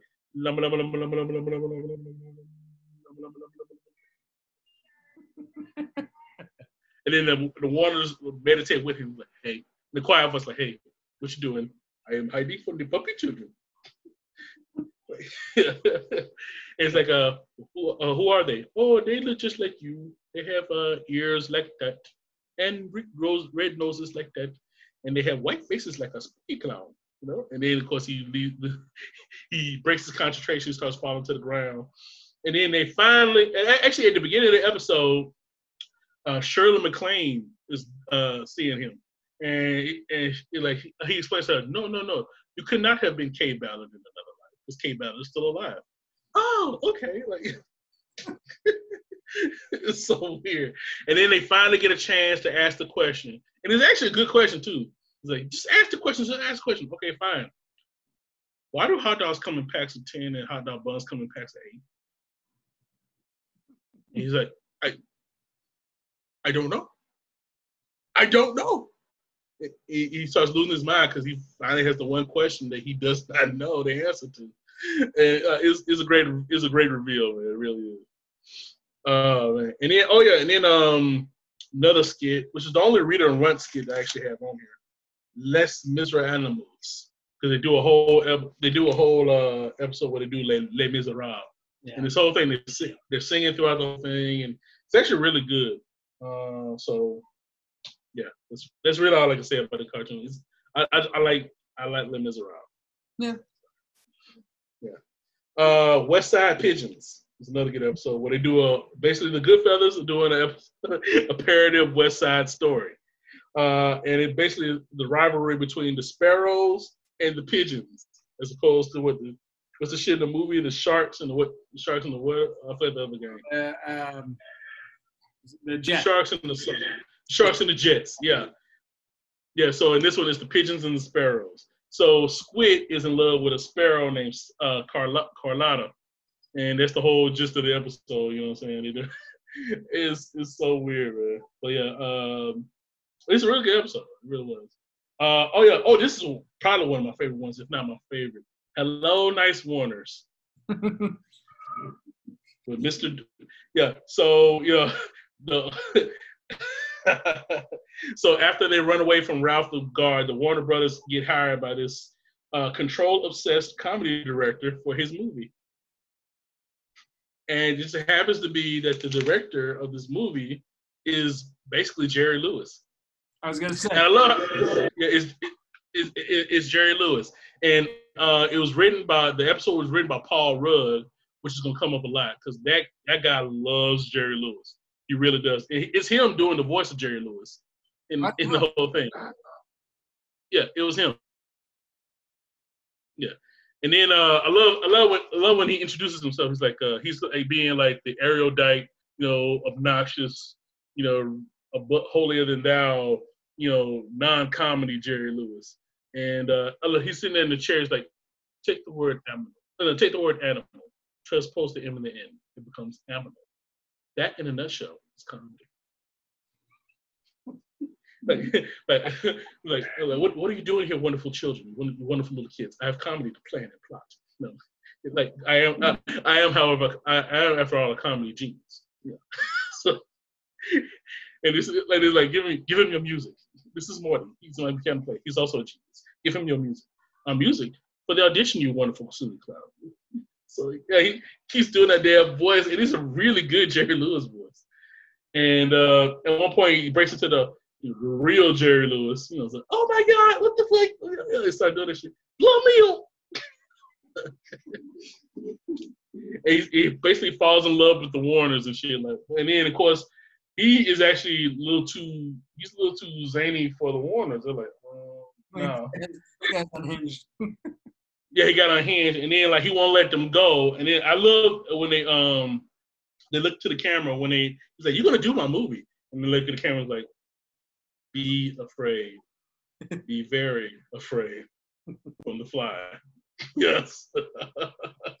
and then the three, and then they actually have them do parodies of movies. Now the first thing they have them do is do like uh apparently there's a movie called uh, I think it's like Cinderella or one of them other movies where Jerry Lewis actually gets his ass whooped by a female wrestler in the skit. He's like, she's like give, trying to give her shoes or whatever. So they do a recreation of that. Okay. yeah. So initially, the Warner Brothers come in, they do their zany shit or whatever. Like this fat lady comes in with this giant foot, and she's like, "Uh, like, oh, you a size 60? No, I'm a size six. Courtesy laugh. So, and then they actually do the. yeah. and then they actually do. Yeah, I look. down. the Warner Brothers are funny. I feel like that was so good. yeah, and then they do some shit where they stretch her shoe and it fits on perfectly. He's like, cut, cut, cut, cut, cut, cut, cut. What's with the stretching the shoe thing? Like, oh, it's, like, uh, well, it's funny. No, no, no, no. I want uh, that's funny. Ho ho. I want funny. Ha ha. so he's starts he starts to do it like this is how I would do that scene. He starts, you know, getting into his comedy, his genius thing. And nice lady. I'm reading shoes are too too little for your fat foot. And she starts beating his ass. Stop with the hitting. see, see, that's how you do it. That's how you do it. and then like, and then they uh they uh they take what he says and they all they do is start screaming right. They, it's like uh like so you're gonna do what I you're gonna do what I said right? Yeah, sure. So he says action. They just start running around the lake going, oh lady, oh lady, oh lady, oh nanny, nice lady, oh lady, oh lady. That's all they keep doing. and uh, it's like, and then he finally like, had enough. Like, you kids are horrible. You kids are fantastic. Like, if you're so good at this, why don't you like, uh, why don't you direct? And they're like, okay. So uh, the first thing they do is they do parodies. Uh, yeah, they like so. Uh, yeah, Wakko, Wakko is the no, Yakko is the one that directs. He's like, okay, in this scene, I don't want funny ha. Uh, I don't want funny ha ha. I want funny uh oh. What's funny uh oh? And the fucking anvil falls on him. Uh oh. and then the next thing they do a parody of Old Yeller again, Old Screamer. And it's like uh, it's Jerry Lewis in a dog costume with Wakko. Is like, I have to let you go, Old Screamer. And he's like, bark, wolf, bark for leaving. and and Dad is the mom, like, uh, we gotta let old Screamer go. But no, mom, I love old Screamer. Bark, wolf, bark. Like, like, why would, like, why would I let him go? Because I got you a brand new cuddly puppy. He's like, oh, puppy. Goodbye, old Screamer. Bye. it's with a mallet. And the next one, and the last one, which I thought was great, was uh they do a parody of Indiana Jones, Illinois Smith, and it's Jerry Lewis's Jerry Lewis's Illinois Smith, and he's like, uh, I get the whip, he like, uh, and then he tries to do the whip thing, and he wraps himself in the whip, and he's like, they, they keep calling him Illy, like Indy, Illy, use your whip. I think it's a not working whip. and then of course, yeah, and then like uh, eventually he leaves the leaves the set in horror, and then, and then they look at him and they're like, that man is a genius. That's how they end the cartoon. Oh man, that was a great cartoon. Oh yeah, uh, La La Law, where they do a whole episode doing a parody of L.A. Law, which was still on the air at the time when the first like uh when it first came around. I think I think L.A. Law went off the air like yeah, I think I think it was like I think. Law went up there like 94, 95. What was like that was that was what if I remember right really brought Corbin Bernsen like to you know to the scene man. I mean he was he was the guy. And not just him, Blair Underwood and Jimmy Smits. Yeah. Yeah.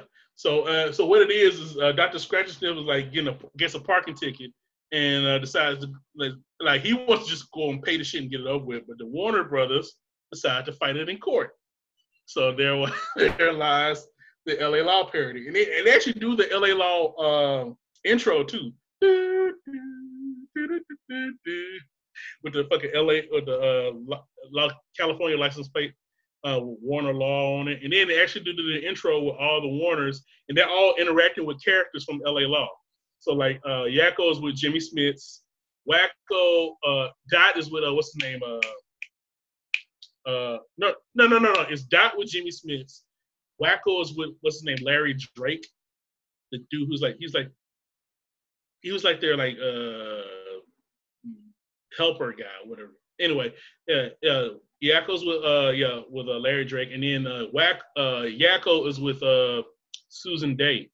Okay. Uh, yeah, so yeah, they, he's kissing all over Susan Dey, and then of course they fight it in court, and that, that was, this is the episode where they do the subpoena thing, the subpoena, subpoena, subpoena thing, And, And uh, they do the dictation too, isn't it? uh, no, dictation dictation was the with the teacher, Mrs. Lemieux. That was Oh, another. That's right. Yeah, and then at one point, uh, Yakko was accused of badgering the witness, and like basically holding a badger at the witness. and then like uh, he throws the badger away and th- and has a goat, and like, what are you doing now? Goading the witness.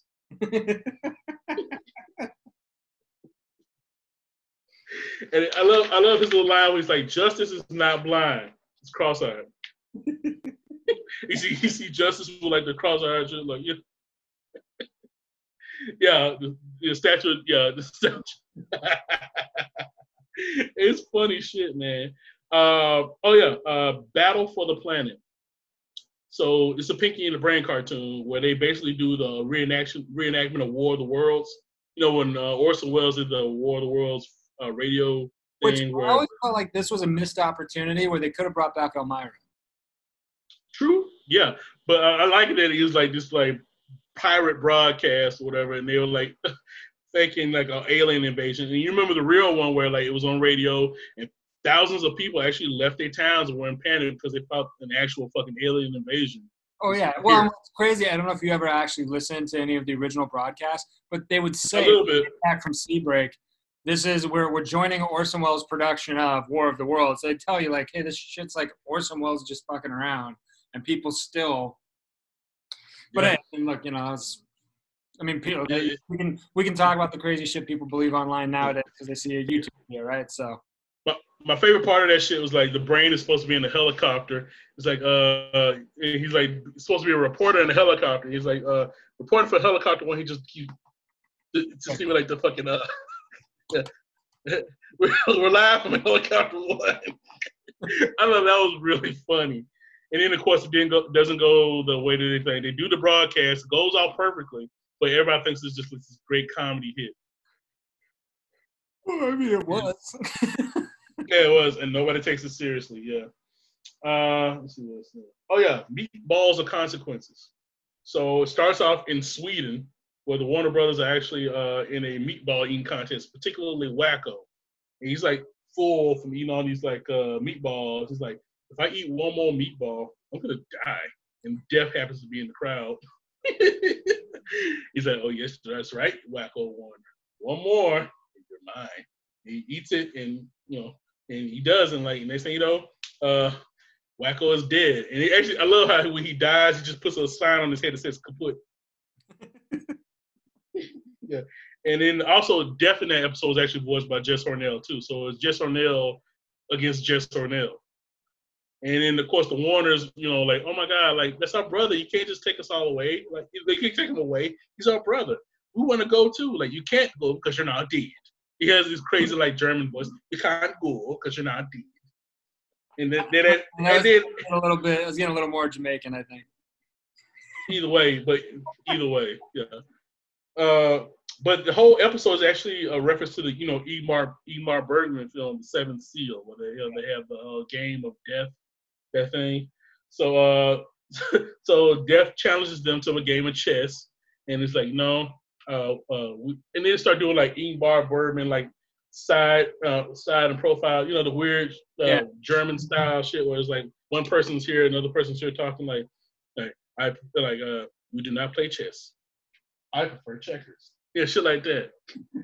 it, yeah, it's really good too, man. Uh, but yeah, finally they uh they they, they uh work something out, and then Def gets tired of them.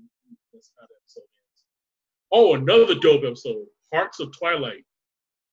Remember this one? I probably will. Here's the thing: like when it comes to especially especially the animated stuff, Okay. I don't remember Okay. the titles, but when you describe them, I usually end up pops back in. Okay, I'll ask you this then. Okay, since you're a movie guy, what is the name of the documentary for Apocalypse Now? Oh, um, in the Heart of Darkness or Into the Heart of Darkness. Hearts of Darkness. So this is Hearts of Twilight. Okay, I got you. I. Yeah, so so basically what happens is Thaddeus Plotz sends the Warner Brothers to stop this crazy director who will not finish his movie. He's going over budget, over schedule, and he, he the reason he he uh the reason he can't do it because he hasn't found his ending, perfect ending. So they send the Warner Brothers to get him to end the fucking movie. And then the whole do it throughout the whole get down, uh they have this like uh parody of the doors, the end playing throughout the whole episode. and it's like and, uh, and it plays through the beginning, the middle, and the end of the song. Like this is the beginning, the beginning of a story, the beginning. and then in the middle of it, this is the middle, the middle of story. so they travel in the golf cart to this uh, site, and then of course, uh, when they get to the site, they see these like uh, they, send accountants there first, and the accountants are enslaved by this Mr. Director guy, and like they uh they, they uh holding spears, screaming Troy Laven, Troy Laven, Troy Laven, Troy Laven. And then the Warners are trapped, and they actually meet a Dennis Hopper character. Yeah. Like, like who? Like he, he's he's the cool. He's like he, he's the guy, man. He's the thing. He's he's he's the planner, the plotter, the thinker, man. He's like he's like uh like can we just see him? No, you can't see him without saying the magic word, man. You gotta know the word, man. And, he, and the Wakko looks at the uh the accountant like he keeps saying Troy Laven, Troy Laven, Troy Laven. And Wakko's like, is it Laven? He has spoken Laven. yes. and they let him in. And then uh, and as they're going in, the dudes are still screaming for Laven. And Dot asks Yakko, like, how'd you get that name? Uh, just a guess. and they go inside the studio, like in, in Warner Brothers, and they meet this uh, Colonel Kirkslake character, who's basically Mr. Director again. It's Jerry Lewis again. and he does the whole thing with a uh, ooey gooey uh, like the whole, you know, the whole uh, thing where they had the tape of Colonel Kurtz. He's talking about like a snail going over a razor blade. Yeah, yeah, yeah. So they do the whole thing, same thing with Jerry Lewis. I saw a, I saw a snail time. His name was Ooey Gooey. And it, and it's like it's like kind of how like uh you first see Colonel Kurtz when he's like shrouded in darkness. Yeah. Same thing with him. And then as he's talking, a fly goes in his mouth and he turns into Jerry Lewis. Oi, oi, Leo, swallow the bug. oh yeah, oh yeah. And then at one point, uh, they actually get trapped, and uh, Dot's like, "Thank you, amazing Kreskin." the references on this show, man, the amazing Kreskin.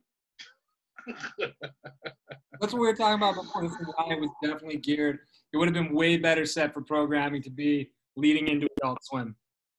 Yeah, and then uh, of course the, uh, they finally get the director to stop, and it's like, and like, uh, they uh, we'll we'll, uh, we'll give you your ending. Really, the end, the ending for me to have, for me to have to have the whole, yeah. And then like uh, they get behind the camera and just say action, and they hit him with an anvil. And it's like cut, print, that's a wrap. and as they're leaving, they do the, the, the song one more time. This is the end, the end, the ending of a story. The ending. They get in the golf cart. They run over something. And it's like, and that's the ending. You see, they run over Jim Morrison. He's still singing though. And that's the ending, the ending, the ending. no, cartoon's so great. oh yeah, and then there's another cartoon right after this called The Boids, was basically the Goodfellas being stunt doubles on Alfred Hitchcock's The Birds. Mm-hmm. So, and then of course they get their ass kicked the whole time because they're stunt birds. Uh, and uh, yeah, it's pretty much the basis of that shit. But I love, I love it. It's called The Boys. Yeah. Uh, then they have another good cartoon, uh, Hercule Yakko, where they do an Agatha Christie mystery. Oh yeah. It's like uh, yeah, yeah. but they're on a cruise boat, and uh, it's the hip hippos. Um, one of the hippos loses a diamond, and they hire Hercule Yakko, Yakko, uh, basically playing basically playing Hercule Poirot or whatever. But he's dressed like Sherlock Holmes, which is yeah. So so he's there to solve this mystery, and then they have like basically every character from Animaniacs is in there. You know, it's like you know Murder on the Orient Express. You know, like who did it? You know, which of us did it? You know. And I love well, one part they wake up Slappy Squirrel. She's like, uh, "Have you seen anything strange tonight?"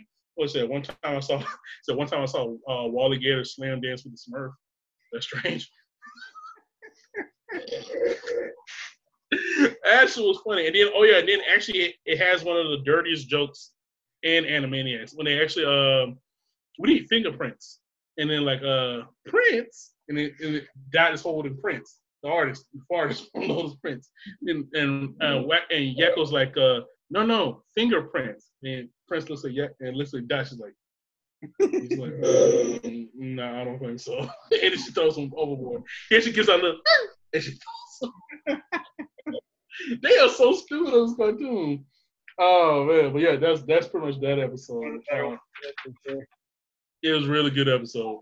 Oh yeah, then they, they have uh, I forgot. There's another episode where they have like uh, they call it testimonials, where it's like it was a wraparound skit. Well, one episode. It's like these old time like uh, uh pretty much like Borscht Belt comedians talk about living with you know the work the Warner Brothers and you know working with them and whatnot.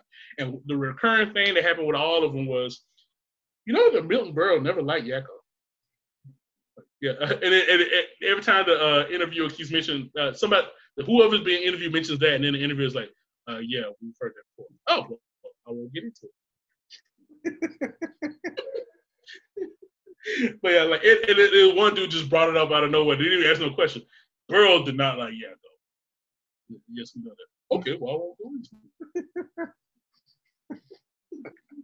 well, I'm just saying he didn't like him. Uh, okay, and then there's another episode, Sir Yaks a Lot, where the Warner Brothers are recruited by this medieval king to fight a dragon.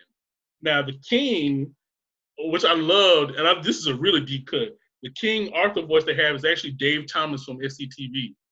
Oh, shit. And he's actually and he's actually doing his impression of Richard Burton. you remember you, you know the skit I'm talking about, right? Where it's like Richard Burton singing MacArthur Park. but he does that like like was like Richard uh, the Richard Burton voice where he's like uh no I'm sorry Richard Harris not Richard Burton Richard I Harris. I know you're talking about. yeah Richard but yeah he's like doing the Richard Harris was like talks slow low at first and he has that loud cocky voice. Hello.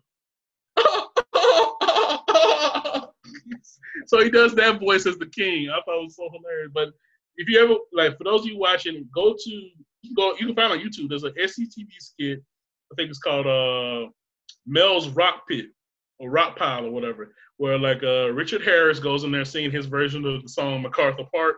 MacArthur Park is melting in the sweet green ice is flowing down, and then it just goes into this long ass dance break. It just keeps dancing. He just keep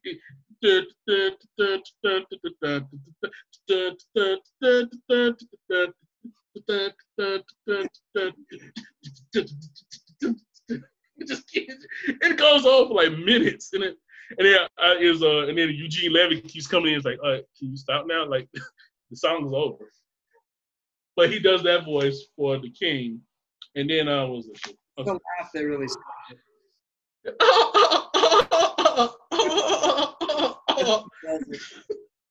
it's great, man. It really is. Uh, and then um, uh, the, they actually have Merlin the. It's like all the King Arthur shit. So they have Merlin the magician, and Merlin the magician is is Doug Henning. Really? Yeah, they have they have a um uh Doug, no, Doug Henning the magician. It's magical. The magic of reading. I love South Park when they did him. That because the a lot of people didn't catch it that you know because he was a chicken lover shit. Yeah, and he was the dude. Yeah, the magic of reading. Doug Henning, that's the real guy. He's like, yeah, he's he's a dude with long hair, very skinny guy with this really the real bad like overbite shit. The magic of reading. The magic of Doug Henning oh man, that was a great skit. But that, that pretty much was just that episode. Oh yeah, this is the one I was talking about with uh Candy Chipmunk got your can. And this and this is this will piss me off too. Like so the whole get down is Slappy Squirrel is leaving to go to the market or whatever. She left her house. She's drinking like a can of like walnut soda. She's done with the can and she like as she's leaving, she sees like an empty trash can. She just throws it in there and keeps walking. But the empty cra- trash can belongs to Candy Chipmunk and she comes up, uh, do you mind? Do mind what? Uh, could you please remove that from my trash receptacle? Like, seriously? Like, that's my trash receptacle. I'm sure you have your own trash receptacle. And Slappy's like, let me get this straight. You want me to get my can out of your trash can, go all the way back to my house and put it in my trash can? Uh-huh. Yeah. And then she's like, is that like, uh, do you have a problem with that? And Slappy's like, no, but you do now. So she basically spends the entire episode fucking with Candy Chipmunk, like giving her like all these gifts and prizes and shit. And every time she opens up the gift, it's that fucking can of walnut soda. it is so fucking great. And then every time, oh yeah, and then uh, every time she gets the can, like they do like the little five note motif from the music, like da, da, da, da, da. They used to do that. Like apparently they used to do that in the old uh, private snafu cartoons during World War II, and apparently the lyrics are "You're a horse's ass." like wow, really? so uh, at one point she actually does. They actually invite her on on basically let's make a deal, which I've actually been testing on. But uh, they bring on let's make a deal, and well, it's like these, they say all the different like uh, we'd like to invite you to. What? Just gloss over that. Did you make a deal? Uh, actually, I, I I actually took the money because I knew the I was I was on one of those shitty showcases. So like my only choices were a zonk or some fucking like furniture that I didn't need or want. A zonk? Yeah, that it was like it was like you pick the door. One one of them is a zonk, and then the, the other one is like the prize was furniture. That's pretty much what it was. And like and then like boy, like boy, uh, Wayne also gave me the option. I can give you that, or I can give you twelve hundred dollars right now. I was like, I'll take the twelve. Cause I don't need a, I don't, I don't need or want that fucking furniture. And then the other thing is the zone. So like, yeah, I'm taking the fucking money. I would have hated moving that furniture when I moved. Exactly. That's what I'm saying. And then like, like it's fucking deductive reasoning, bro. Like, no, I don't want the fucking furniture. I'm taking the money. Yeah. I think I made the right decision, don't you? I agree with you, man. I, again, if for no other reason than I didn't have to move that when I moved you. Less furniture. But like, yeah. But then, uh, then like she goes on the show. It's like uh, you brought you won a lifetime supply of this, a lifetime supply of that, and a trip to the planet Venus. You can give you can give all that right now, or get behind what's in the curtain. And everyone's like, go to the curtain, go to the curtain. And she's like, I'll take the curtain. And open the curtain. It's a damn cane. and it gets to the point where she starts losing her mind because like she's thinking like everybody that comes to visit her is gonna have that damn cane. and I think she, I think uh, at one point she has like a bandolier full of grenades and shit. And then some nuns come and visit her. You kind of collect for the poor. And she's like, oh, somebody gets Santa Slappy? And she pulls out a grenade. And the nuns run away, but then she gets blown up, of course. And then like you see her at her desk, like, oh yeah, they do a shining reference, of course. So she's at her desk at one point saying, uh, all work and can uh, all work and no cans makes candy a dull chipmunk or some shit like that.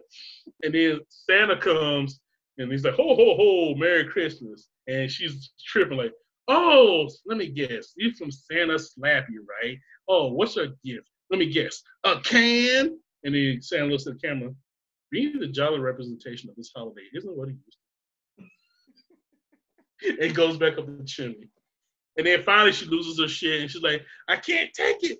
Give it to me. Give it to me. Give it to me. And he hits her with a safe and that's the end. It's a really fucking funny cartoon. Oh. Oh yeah. Uh the good, the boo, and the ugly. Chicken Boo and the good, the bad, and the ugly, basically. So Chicken Boo is actually dressed like Clint Eastwood, so he has the like the you know the uh, poncho thing with the hat. And they instead of calling him the man with no name, he's the man with no personality.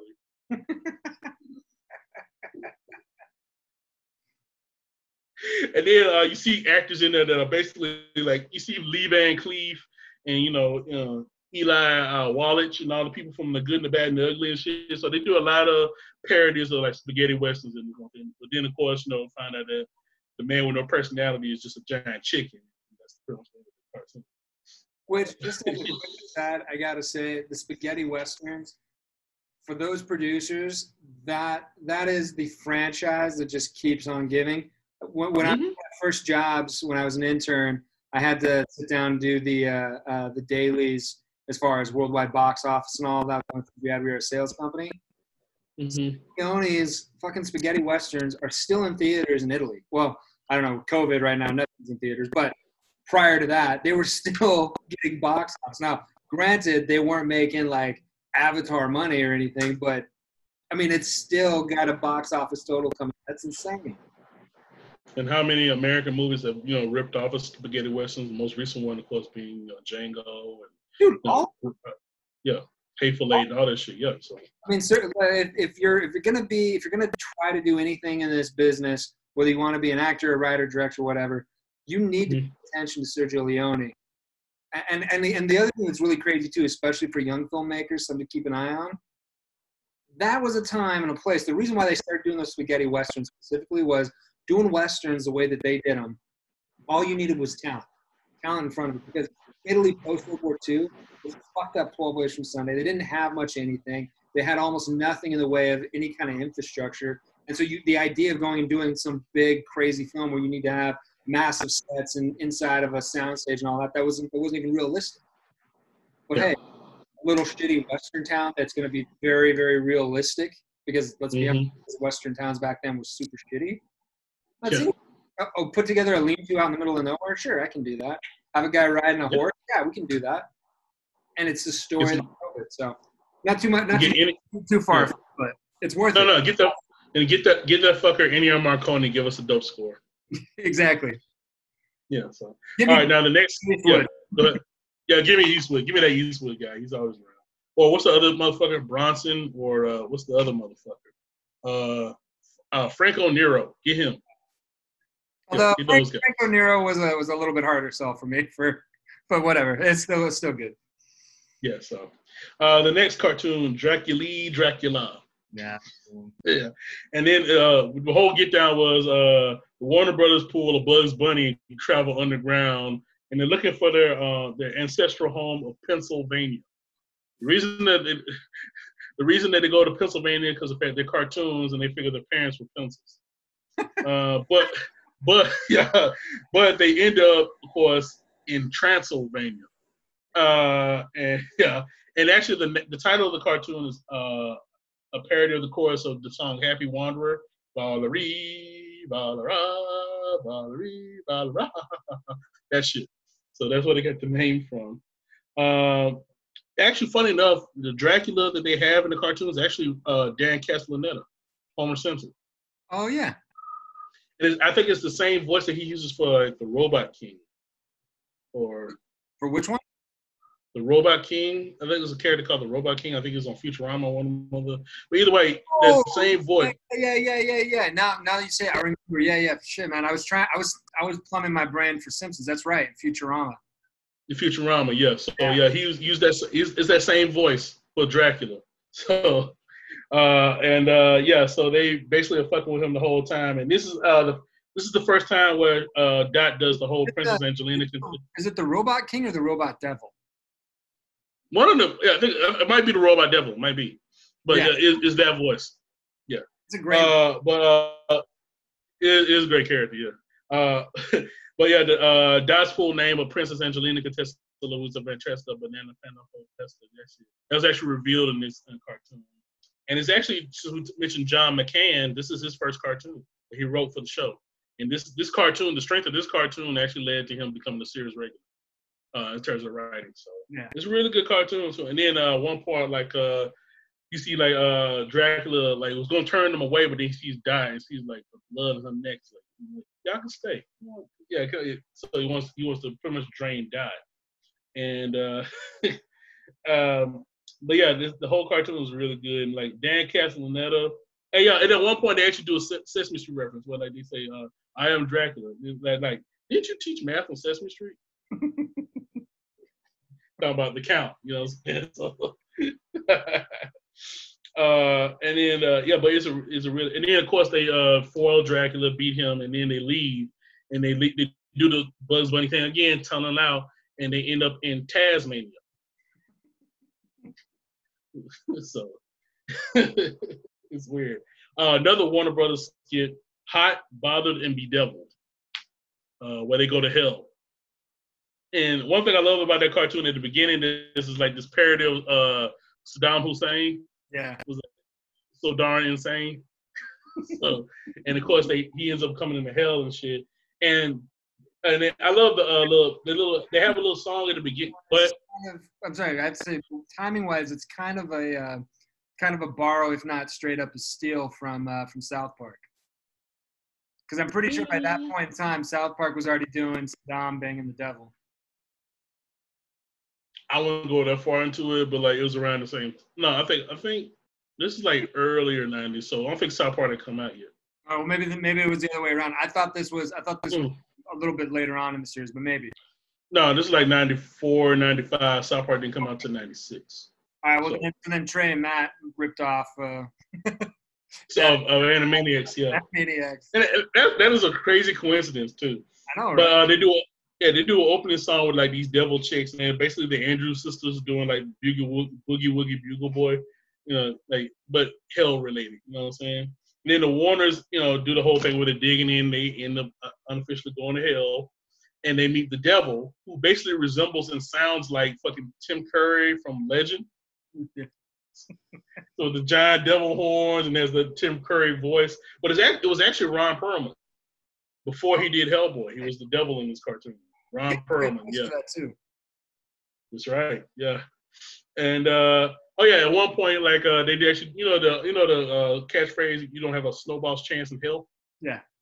And it's like, uh, "Welcome to Hades or, the underworld," and, and Wakko's like, "One moment," and he goes up back to the surface, gets the snowball, comes all the way down, and puts it down, and it melts immediately. It's like, "Yep, not a chance." uh, but like, uh, so basically, he sentences the devil sentences the warners to hell, and their punishment is like either they submit to hell or his punishment will be making them w- listen to whiny protest songs from the '60s.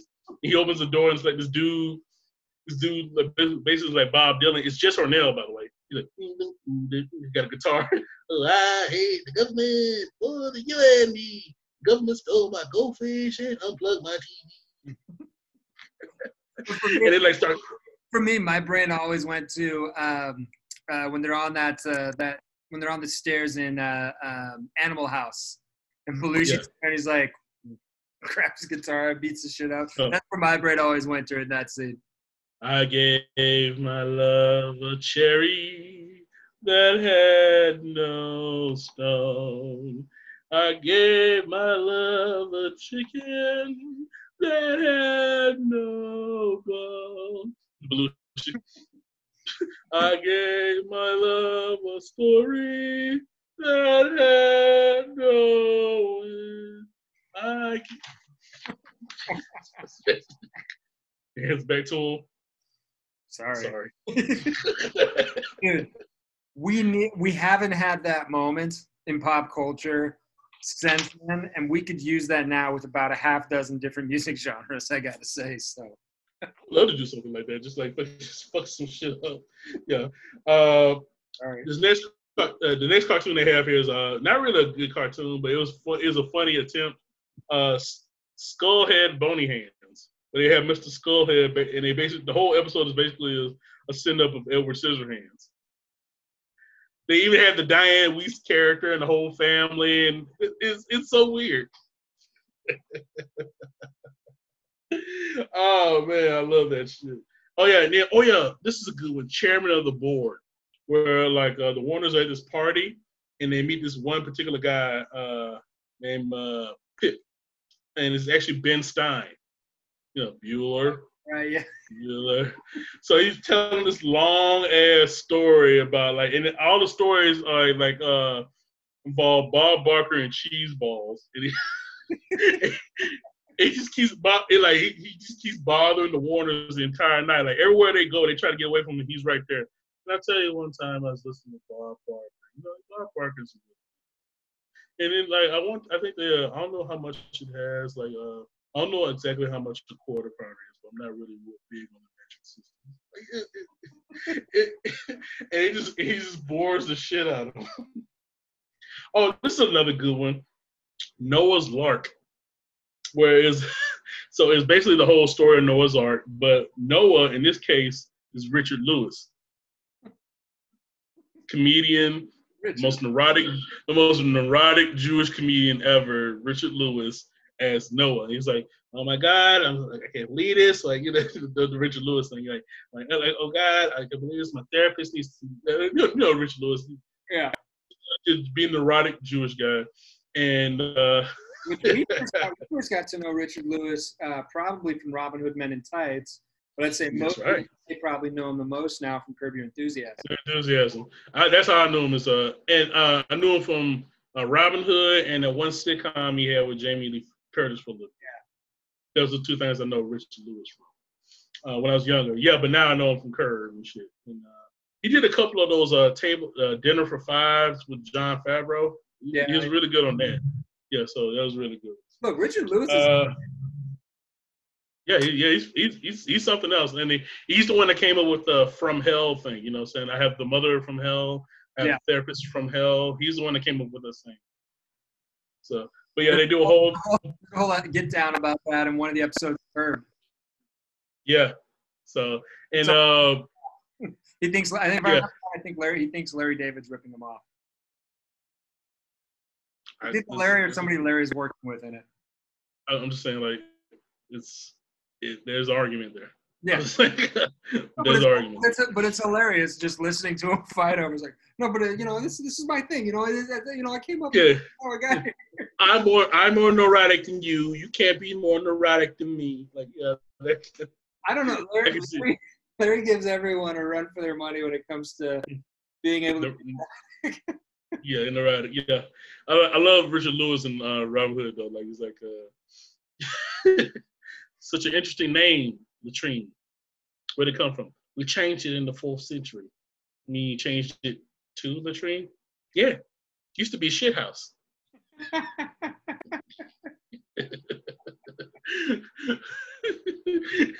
Kill them! Kill them! Yeah, yeah, kill them, kill them, yeah. And uh, what's the other shit? Uh, when he's like in the in the in the uh in the jacuzzi. Yeah, when the dudes are blowing the shit, like, what you smell it for? It's in my bubbles, in the pipes. Uh, okay, uh, all right. So I need to talk so you guys can blow, and they blow loud, they blow more like not blow, blow. and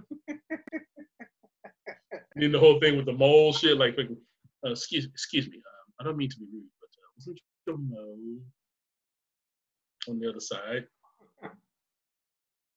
I have a mole. but yeah, Richard Lewis is Noah. That was a really good thing. Oh, another Mr. Director cartoon. Clown in, clown out. Wait, this time he's a clown.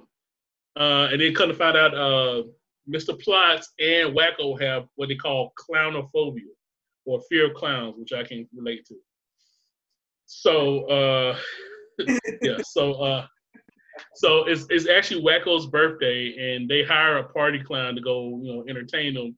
But what uh, Dr. Plotz does not know is that Wakko has his fear of clowns, and clown, apparently has one of the most advanced and most violent stages of clownophobia that Dr. Scratchansniff has ever seen.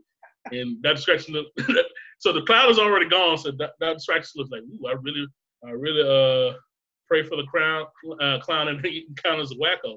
And Dr. Pop, and Mr. Plotz is like, "Hmm, okay. So basically, it's Jerry Lewis as a clown, and then he does the. uh Hey, the funny thing about it is he does the shit. Uh, you'll never walk alone from the Jerry Lewis telephone to, to Wakko. When you want to sleep, put away that frown and never be scared of a clown. Laugh on and on and on and on and on. You'll never walk alone. Oh, so for you uh, kids are not familiar with the Jerry's Kids telethon, that's how he would end each of the telethons singing "You'll Never Walk Alone." Well, I love when they did it on. Yeah, I love uh, what. You're not familiar with it, just wait maybe a year or two. At some point, when I've got the financial wherewithal, we'll make sure to tape you being surprised by a clown who's doing the Jerry Lewis song for your birthday. Yeah, I don't think you want to do that. I'm gonna. I'll, I will react like Wakko in this episode. That that, that clown can get. That clown can get hurt. and, then, then and I would be mad at you for endangering an innocent person because they didn't deserve that. It's fucked up, AJ, man. Now you endanger an innocent person because I would hurt them. You know, and you know I would hurt them. That's fucked up, man. I'll just I'll get somebody who's like uh, like an ex-marine, somebody who can handle themselves. Whatever, man. Yeah. And then at one point, fuck you. but, uh, but yeah, they call they call the condition in the, in the cartoon clownophobia, but apparently the actual term is a uh, cult uh, calorophobia, some, some some shit like that. Uh, either way, there's one point where they're like uh, they have uh, Mr. Plies doing a therapy session. He's like a clown, and, and, and he's like repeating this mantra from Dr. Scratchansniff. He's like, a clown is my friend. A clown is not gonna eat me and throw me in a basement. And, the- and the funny thing is, they referencing John Wayne Case Gacy, yeah. and then, and it's like a clown is not a big spider. Clown is not a big spider. It, referencing it. So, uh, and then uh, finally at the end, uh, like what uh, Wakko is beating the hell out of this clown. And the whole and another gag that's happening throughout the whole thing is like the Warners actually playing hide and seek while this is happening. And and uh, Yakko and Dot are like, "What the fuck is Wakko? Why, why didn't he find us? He keeps beating down this damn clown. That's why." And then finally it ends where uh, Wakko sends his clown off into outer space, and uh, he actually does this silly little song throughout the whole thing too. He's like, uh, "Stop with the hurting," you know, and and he's like, uh, "Oh yeah, when the wibble wind, the wibbles in the wind, the wind can wibble back." Oh, nice and chubby baby. He keeps repeating that shit whole, the whole thing. And then finally he ends up like on a planet with like these little Martian children who actually love the song. He's like, I like it here. oh, this next one is probably this is definitely my favorite um Pinky in the Brain uh skit ever. You know the one I'm talking about, right? I, I don't know. I'll have to hear it. Bubba Bo Bob Brain. You remember that one? I told you, man. I'm horrible. I'm horrible with the the uh, Okay, titles for uh, for the cartoon. Okay. so basically the brain decides to become a country music singer singer uh, and uh, uses his album um, to basically uh, plant this subliminal message in the minds of all the world's listeners so he basically he's taking over the world through country music and Remember that one? Yeah so what happens is like he's trying to come up with a new scheme to take over the world. Pinky is watching like the country music channel and uh the song that's playing is uh let's see if this sounds familiar to you. Uh don't hit my head my empty hollow head. I don't think i wouldn't understand. Yep yep yep yep yep yep. And then they see these people being interviewed like uh oh yeah i love is yeah uh, i love willie ray cyrus's album. Oh yeah i listen to it 20 times a day. And then brain is watching this like pondering what i'm pondering. Like no i'm gonna take over the world through country music. So it's like uh i have a certain list of things that make me a country music singer. So it's like uh and, and Pinky reads off, okay brain. Uh number one a cowboy hat check.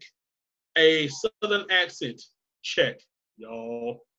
Uh blue uh next uh blue va- uh blue collar values i enjoy beef jerky and i enjoy beef jerky and the comedy stylings of gallagher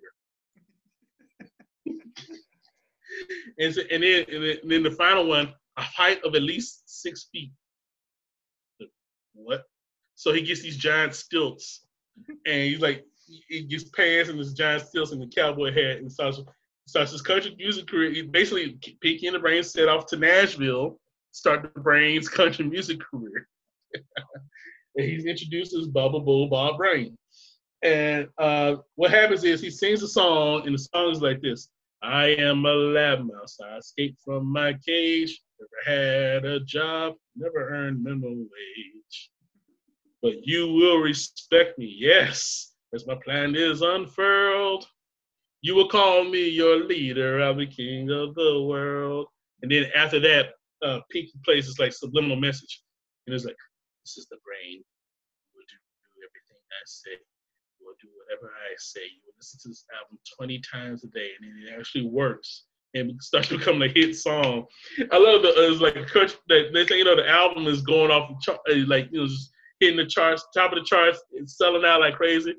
And uh, this like country music station, like, hey man, I'll tell you, man, I love me some Bubba Bo Bob Brain, man. Like, you see everybody with the, you see everybody with the hypnosis eyes and shit, like, cause everybody's entranced by the song. Hey, Bubba Bob Brandy, He, uh, he comes on a TV show on the T, uh, was it uh, the TMN network? Remember TNN? Yeah. Yeah, the Nashville network. So the the the the, the, country music network. So so it's like uh he's on a guest. He's on a talk show with Dolly Parton, and like Dolly Parton leans into him. She's like, you know, I'm your biggest fan. What'd you say to that? And he, the brain looks at. it, He's like, I'd say puberty was a lovely kind.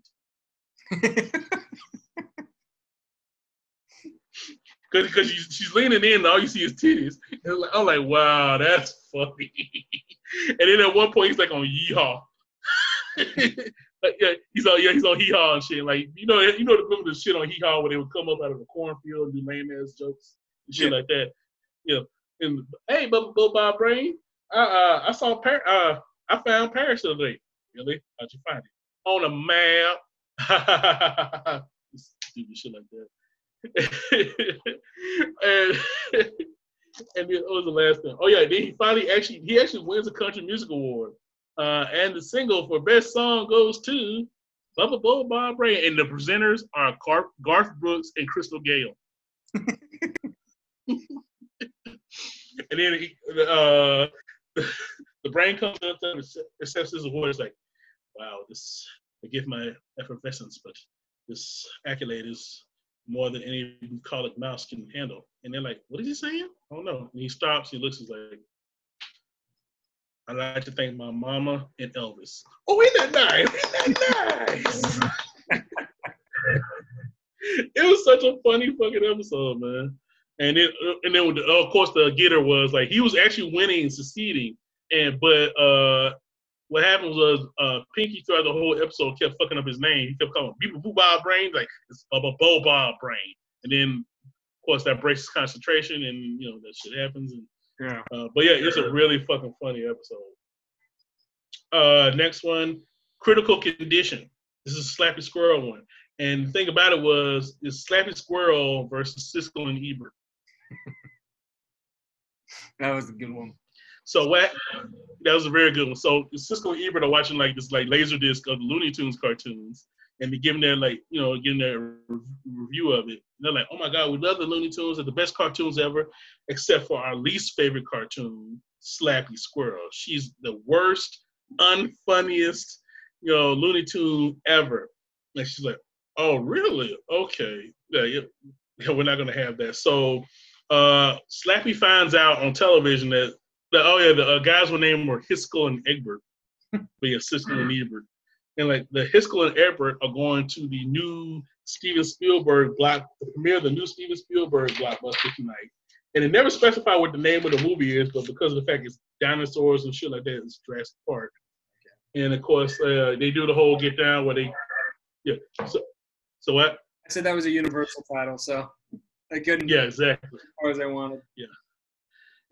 So, but uh, yeah, they uh they they end, yeah they end up basically getting their ass kicked by Slappy Squirrel the entire. So to the point where they're in traction at the end of it, and they reverse their decision like, no, Slappy Squirrel's the funniest. Slappy Squirrel's the best. Yeah, yeah. They don't want to get fucked up no more. So, oh man.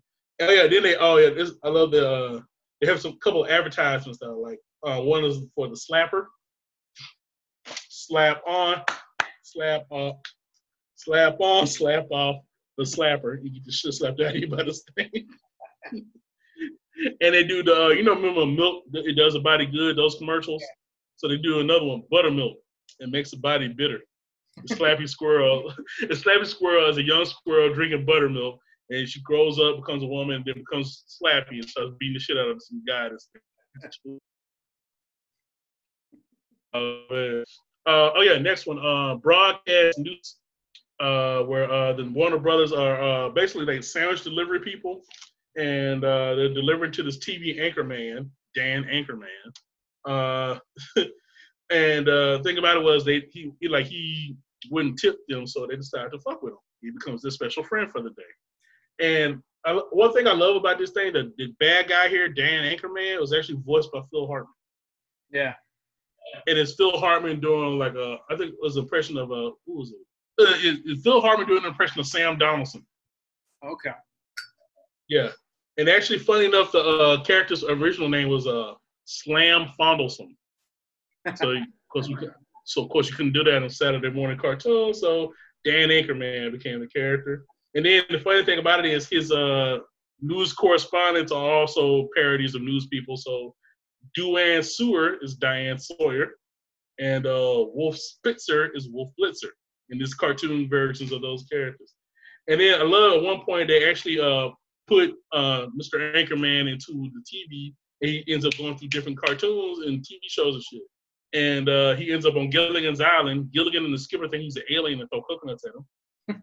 Uh, he's in the Godzilla movie. And then my favorite one, he ends up in the WWF in a wrestling match against Bulk Logan. oh yeah, and then how uh how they end the skit is uh oh yeah actually at one point they do a David Bowie reference. No, they do Space Oddity, Space Oddity, uh, Ground Control, the Major Tom, commencing countdowns, engine on. Al Wakko does it at one point. You know, everybody does David Bowie.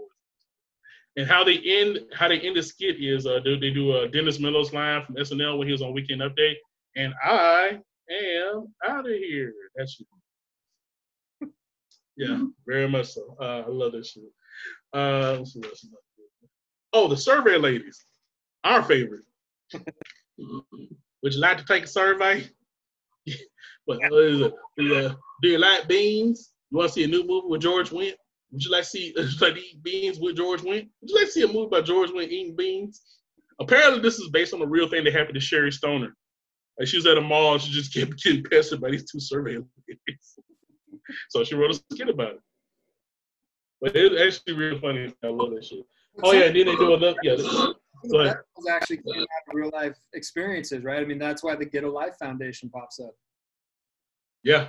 So, but yeah, like I love, I love that these like these ladies, these two ladies just kept fucking with Sherri Stone, so she wrote a whole skit about it. Um, oh yeah, they, they do a really great one called uh, Video Review, where it's basically uh, uh, it's basically like a throwback to like one of those like it's, it's an actual Looney Tunes cartoon called Book Review.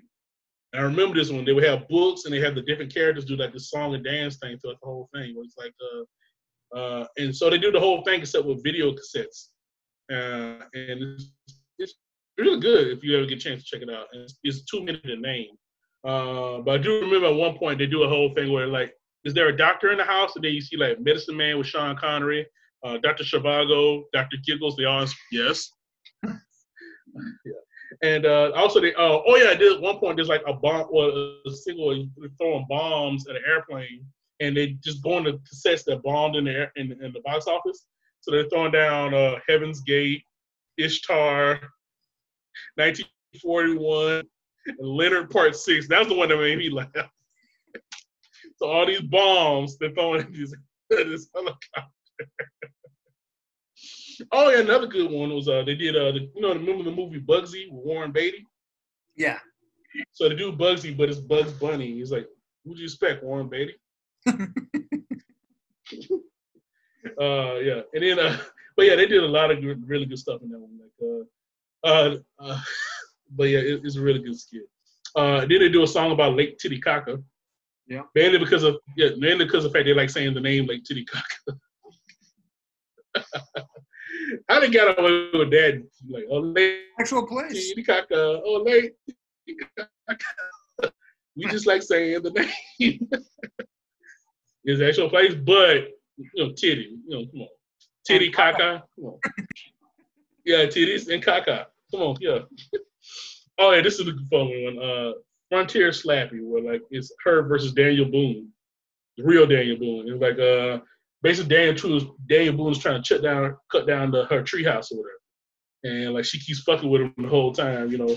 And actually funny enough, the whole time he has these like singers singing about his exploits. You can hear it in the background, like Daniel Boone was a great big guy. Yes, a really big guy. He knocks down trees and frightens off beasts so they'll cry. And as the skit continues, the, the singer's getting more and more disgruntled with uh, Daniel Boone because he's like being abusive to them. Daniel Boone was a great big plan. Yes, a really big plan. He'll fix that squirrel by yanking her tree from the land. And finally, they have enough of him. And they're like, Daniel Boone is a great big jerk. Yes, a stupid jerk. He comes with Noah's stupid plan that probably won't work. oh man, it, it's really funny. Oh yeah, this is a great one. Uh, yes, always. Was the brain basically reenacting the whole Orson Welles commercial thing? Yeah. Yeah, yeah. Uh, yes, I've always said that. Yes, always. Yes. like, why would I say it like that? You know, you- you don't know that. Why would I say it that way? What? It, it doesn't make sense. You know? so it's the brain doing that the whole. it's great, especially as you get older and you figure out what they what they're referencing. Uh, here's another one. Um, Kung Boo, with Chicken Boo as the Karate Kid. and it has the whole thing with, with Johnny and Mr. Miyagi and all that shit, man. It's, oh yeah, and then the you know Cobra Kai, shoot the leg, they do all that shit. Uh, uh, meet John Brain when Brain uh, tries to run for president, but nobody he doesn't he uh, he doesn't do video the entire time. But he, of course he fucks up. Oh yeah, and Pinky is his uh, running mate, Colonel Pinky. He's like all whacked out and shit. no, Colonel Pinky. Uh, oh, this is a good one. Uh, Woodstock Slappy, where uh, it's 1969. Skippy and Slappy are heading to Woodstock, and you know what I'm saying they uh they end up they, they're there for the whole like festival and all that. Um, the the musical artists are there. They they reference the Who, Yes, the band, uh, Jimi Hendrix, the Grateful Dead, Simon and Garfunkel, Janis Joplin, Buffalo uh, Springfield, John Lennon, Jefferson Airplane, Country Joe, Melanie, and Joe Cocker, all referenced in this cartoon. And at one point, they do uh, a ba- they do a version of Who's on First with all bands. So like, uh, so who, who's playing? Who? The name of the band? Who? The band on stage? Who? T- that's what I want to know. What's the name of the band? Who? The name of the band? yeah. Like, uh, like so. The name the, does that band up there? Yes. Uh, do they have a name? Yes. What's the name of the band? Yes. The name of the band is Yes. Yes. it's really, it's really good. Yeah. I just want to know who's uh, who's the band. Who? The name of the band. Who? The band on stage. Who? yeah, they do. Yeah, they do a really good job. Uh, let's see. Oh yeah, karaoke dokie, where the Warners are forced to uh, listen to the horrible singing of Willie Slackmer, uh, otherwise known as William Shatner. So they're basically in this they're in this place and they're doing a karaoke contest and Willie Slackmer has basically taken up all the time for the karaoke list and he's on there singing this horrible songs. he's like uh who's this shit? Uh John, Jacob, Jingle, Schmidt. His name is my name too. Odd. You're odd. yeah, and he's like, uh, he, he, he keeps saying like, "Thank you, my little friends, my small friends." And then like finally they make him like sing all his songs or whatever. And just as they're about to get on stage, come to find out they're being bumped by another Star Trek guy, uh, Lenny Meeboy.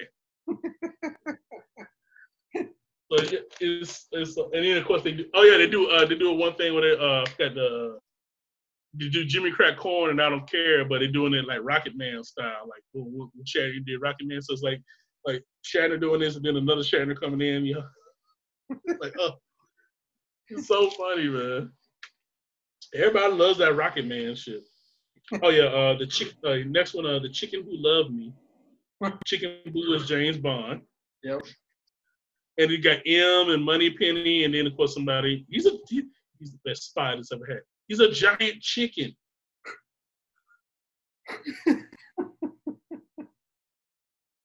oh yeah. Uh, okay. After that, uh, Baloney and Friends. That was basically make fun of Barney. Uh, it said it's a giant orange dinosaur named Baloney. Uh, and then they uh, start abusing the hell out of Baloney. Uh, at one point, there's like a it's like, uh, do you know these songs or whatever? It's like, uh, yeah, we know a song, uh, the Anvil song. You, well, you sing it, okay, okay. So, Oh, anvil's black and yeah, a, a, a black, an anvil's black and shiny. It's very heavy too. Now watch out, my chubby friend, or one will fall on you. Bam. and I love how they end the song. They end the uh, shit doing the you know the goodbye song like I love you, you love me, the Barney shit. So they're like, uh, we love you, we I love we. He's as dumb as dumb can be. Yep, I know.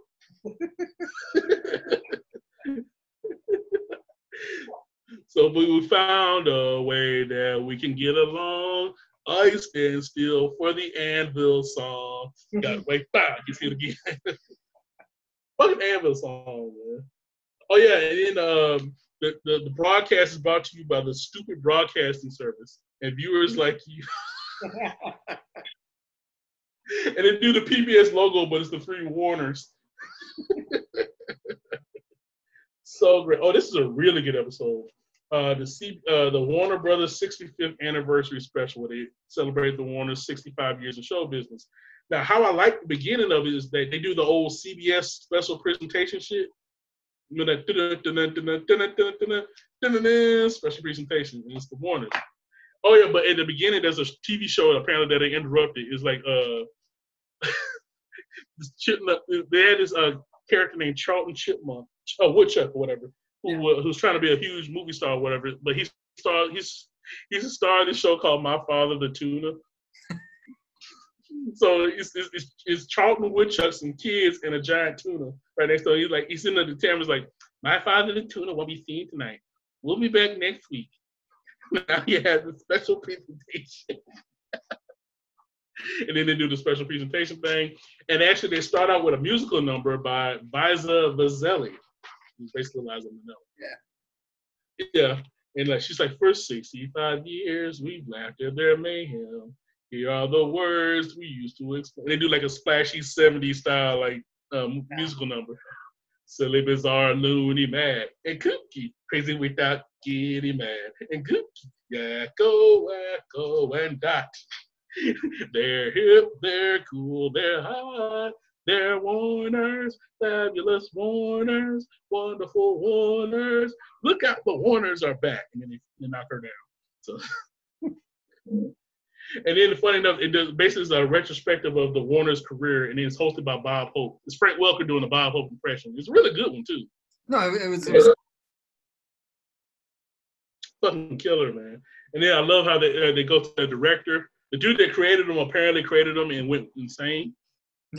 he's like,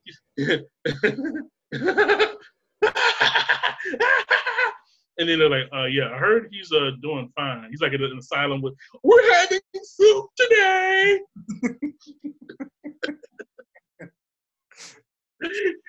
and apparently, uh, apparently, what happened is the Warners were actually the side case of a character named Buddy, which I mentioned before. Buddy is actually one of the old school uh, uh, di- um, sorry, Warner Brothers cartoons, like one of the first ones, if not the first one.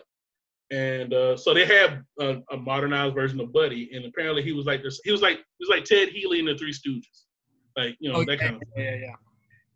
So uh, so it's, it's technically a Buddy cartoon, but then the Warners would come in and beat him down with mallets, and it just became the stars or whatever. And then uh, they had a uh, one director named Weed Bimlo, who was like their main director. I love he gets on there. It's like working with Yakko, Wakko, and Dot was the worst experience of my life. And they're like, that's our weed. and one thing we had to deal with, we had to deal with their agent, Swifty LaBoo. Wait, no, no, no, it's no, it's chickaboo like this, bro. It's, hold on, I got it right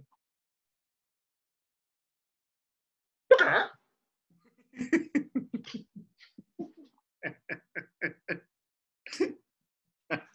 He's a shrewd one, that LaBoo. okay, now the the overall thing of the cartoon is like they uh they have all these different celebrities wishing them a happy anniversary. So it's like Slappy and Skippy Squirrel, Bugs Bunny, Daffy Duck, Porky Pig, Foghorn, Leghorn, Yosemite Sam, and Tweety Bird all wishing them like you know do, doing the com- you know when they had the commercial breaks and then they come back like the celebrities greeting whoever like hey we want to wish you a very happy anniversary that kind of yeah yeah, so it's it's really good how they did that too. And then they have uh, then they have uh, different celebrities that uh, the Warners did movies with. So they have uh, they have uh, Spartacus with uh, Kirk Douglas and the Warners. They have Ronald Reagan as the Gipper. And they also have, you know, Jimmy Stewart as George Bailey, so the Warners are with them in all their movies and shit. Uh, so fucking weird, man. But it's a really good episode. Oh yeah, and do the whole episode, this mysterious figure is saying like, "I'm gonna take the Warners' brow." Too bad the Warners won't have a 66th anniversary special. not after I, not after I get through it. Not after tonight. And like he's like a hooded figure throughout the whole thing. You couldn't find out the hooded figure is trying to destroy the Warners, his buddy. Yeah. And then just as he's about to strike, they acknowledge him finally. It's like, you know, thank you so much, but we couldn't be here without our friend Buddy. Me? Uh, we really wish Buddy was here tonight. And he comes out the cloak. It's me. It's me. It's me. It's me. I'm here. And they finally get him one more time with a giant fucking mallet. it was so great. Oh yeah, this is a good one. Super strong Warner siblings, where they make fun of Power Rangers. they had so many good episodes, man. Yeah, and they do the whole thing. They had Rita Repulsa and Goldar, except Goldar was like a pig or but it's the same voice. And they do, and they uh, they do the whole, you know, inexplicable shit at the community center that the Power Rangers used to do, like some good deed they're doing, and then danger comes, and then of course, of course, the first thing they do is fight the putties, and it, it easily beat them. And then the real villain comes, it's like a giant bug or something, and then they turn into the super strong Warner siblings.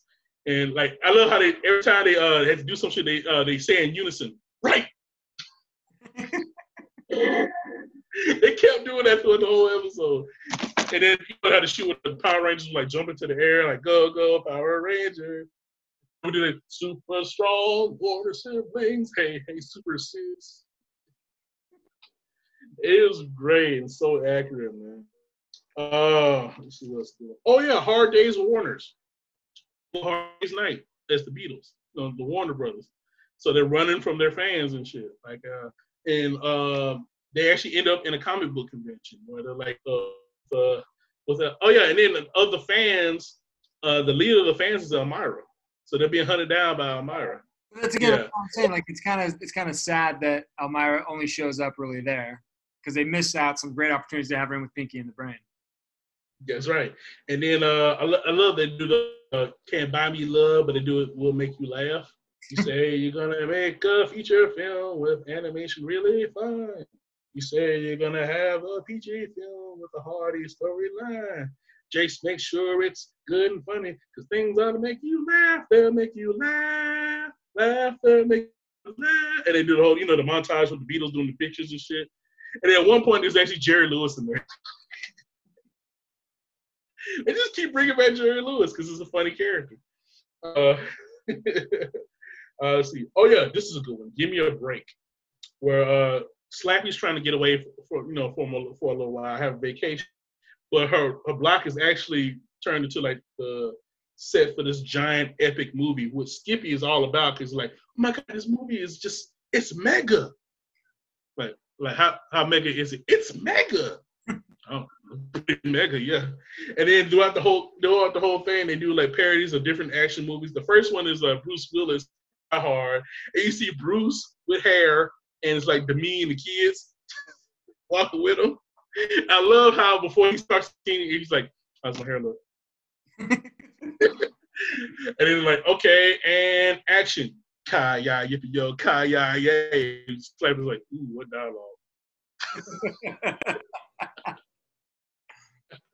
and then he goes in the building and he uh, they do a big explosion. Of course, he comes down like you know with the fire hose and shit, and and they're like, "Cut, great." He's like, "How's my hair look?"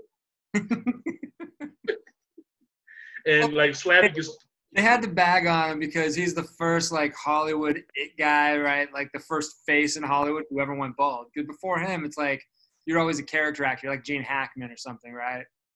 Or like yeah. Ned Ned Beatty, right? Like you're that mm-hmm. guy if you're losing your hair he's the first guy who really crossed that precipice. Because like everybody else in Hollywood was losing their hair. Those guys, like we talked about it with um, uh, Sean Connery and everybody, they always went and got a rug. Yeah. I mean, so, he, he, didn't but, uh, yeah. anybody. Yeah, and then uh, like every time Slappy keeps trying to get away, she ends up in another movie, and like she's trying to sit on a bench to get on the bus, and then she's next to, she's next to Forrest. Mama said like like a box of chocolates. She gets, she gets on the bus, the bus from Speed. so Sandra Bullock is driving, and then you know Keanu Reeves does the shit when he gets on the bus, like like uh like uh hey everybody, uh there's a bomb, and Slap is like, you want to see a bomb? Try looking at your performance. Like, I was like, wow. and then she gets off the bus and ends up going to the airport or whatever. And she's on a plane with uh, passenger 57. You see Wesley Snipes. Dressed, no, it's, they say he's passenger 57, but he's dressed up like Simon Dean from Demolition. Yeah. So uh, yeah. And then like her, the person she's sitting next to is fucking Shatner. He's like, there's some thing. like yeah, she just can't. She just can't escape. Like thing on the wing there is some thing on the wing. and then finally, and then finally at the end of he's like, beam me up, Scotty, and then he teleports out. And then she goes up to the fucking cockpit to like complain, and it's Arnold Schwarzenegger flying with Jamie Lee Curtis on a pole dancing. From True Lies. Yeah. And then she finally and then she finally gets on like a, uh, a boat yeah, and it's like, oh, peace, tranquility. But You see this boat coming down, and the boat, and the person in the uh, plane is like, I have you now, Mr. Bond. Boom. and yeah, everywhere she goes, she ends up back in the damn movie. It's really good episode. Uh, let's see here. Uh, oh yeah, uh, one point, uh, Method to Her Madness, where actually it's in the 50s. Skippy and Slappy are going to a method acting class in New York at the fucking actor studio and you see all the different actors in there like learning at the actor studio. So you see Marilyn Monroe, Liza Minnelli, Marlon Brando, James Dean, uh, Jack Nicholson, and they're all learning from Skippy. Skippy's like the star student, you know what I'm saying? And then Skippy starts doing all the dialogue from like Marlon Brando movies. So he does the uh, "I could have been a contender" scene, little kid voice doing it. I could have been a contender, Charlie. I could have been a contender and then the whole Stella from a streetcar named Desire, and then the whole uh, I'm making you an offer you can't refuse from the Godfather. So Skippy does all that, but it's in a little kid voice, and it's really. Uh, yeah. Oh yeah, then they do a song, the President's song, where they do all the presidents from Washington to the Clintons. And then I love I love the ending song with like a, they, they do it to the the William Tell overture and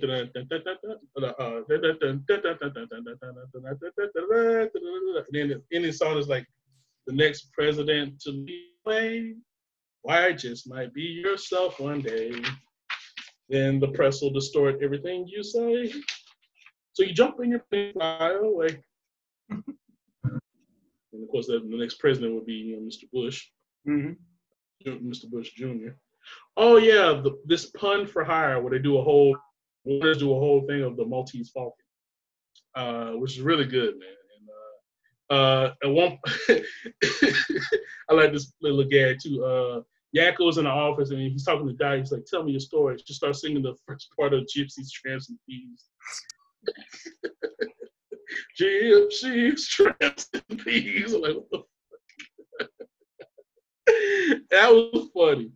Uh, and then um, Oh yeah, at the end of the cartoon, you see a cameo from Steven Spielberg, Jeff Katzenberg, and David Geffen.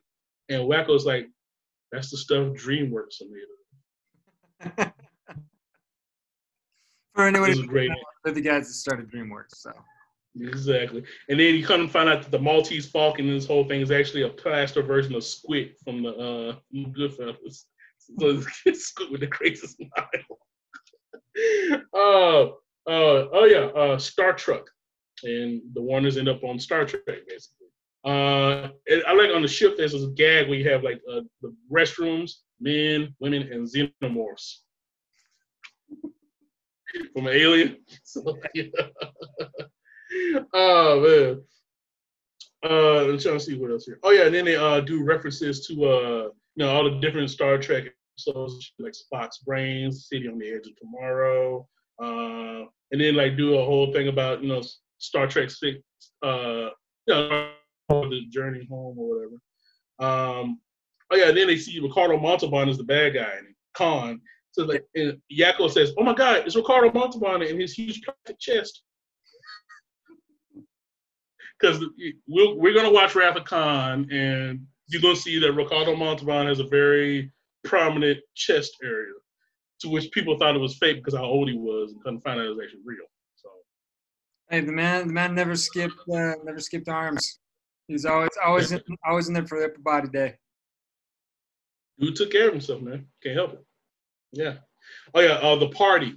Uh, so they have uh, the Warners are inviting everybody to this party at the Water Tower, and uh, they, they keep uh, saying that they're gonna have this big surprise guest. And uh, uh, Mr. Plotz thinks it's Steven Spielberg. He's like, "Oh, I gotta go. I gotta go." Uh, at one point, he tries to get a date, and like all uh, he, the chicks he's asking to be his dates are like either dead or like they're already like the people he asks is Minnie Riperton, who died in 1979.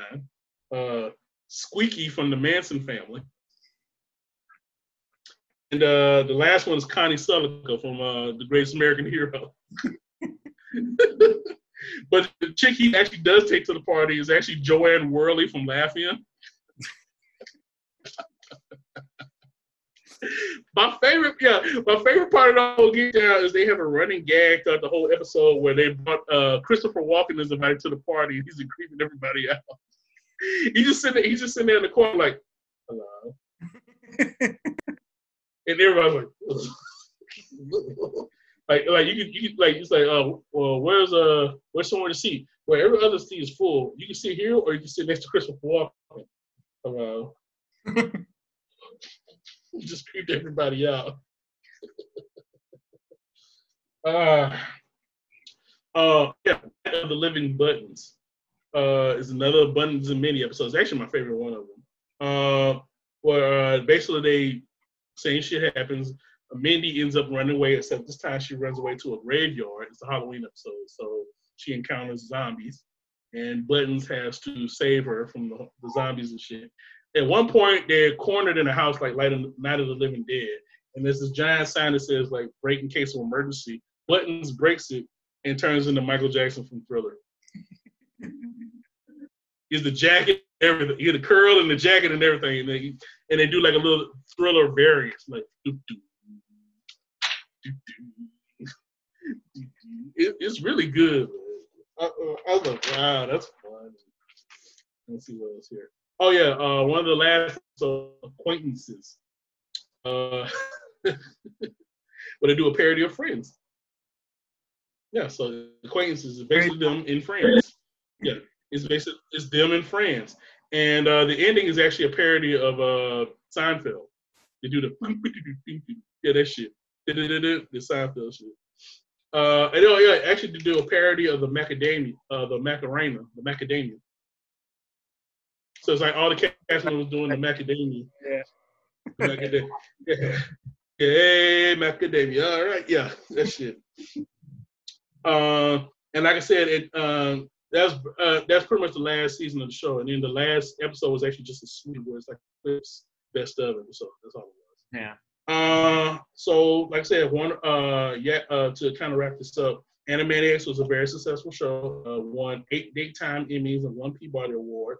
Uh, like I said, at the time, it was the second most popular cartoon on uh, Fox Kids after uh, Power Rangers, and like I said, very popular with uh, adults. Uh, of the many awards it won, it won uh, a Peabody Award, its debuting season. It won two Annie Awards for Best Animated Television Show. Won two Daytime Emmy Awards for Best Music and the Best Original Song for the Animaniacs theme song. Uh, won different Annies, uh, different uh, won uh, Daytime Emmys in '96 for Best Animated um, Children's Program and Best Achievement in Animation. Uh, so yeah, it uh, look- I think it went on different lists and shit. Like uh, IGN in 2009 actually put Animaniacs as the 17th best animated series of all time. And uh, September uh, of 2013, Animaniacs was listed on TV Guide's 60 greatest TV uh, cartoons of all time. And even more exciting news, they are currently working on a Animaniacs reboot uh, that's going to be on Hulu.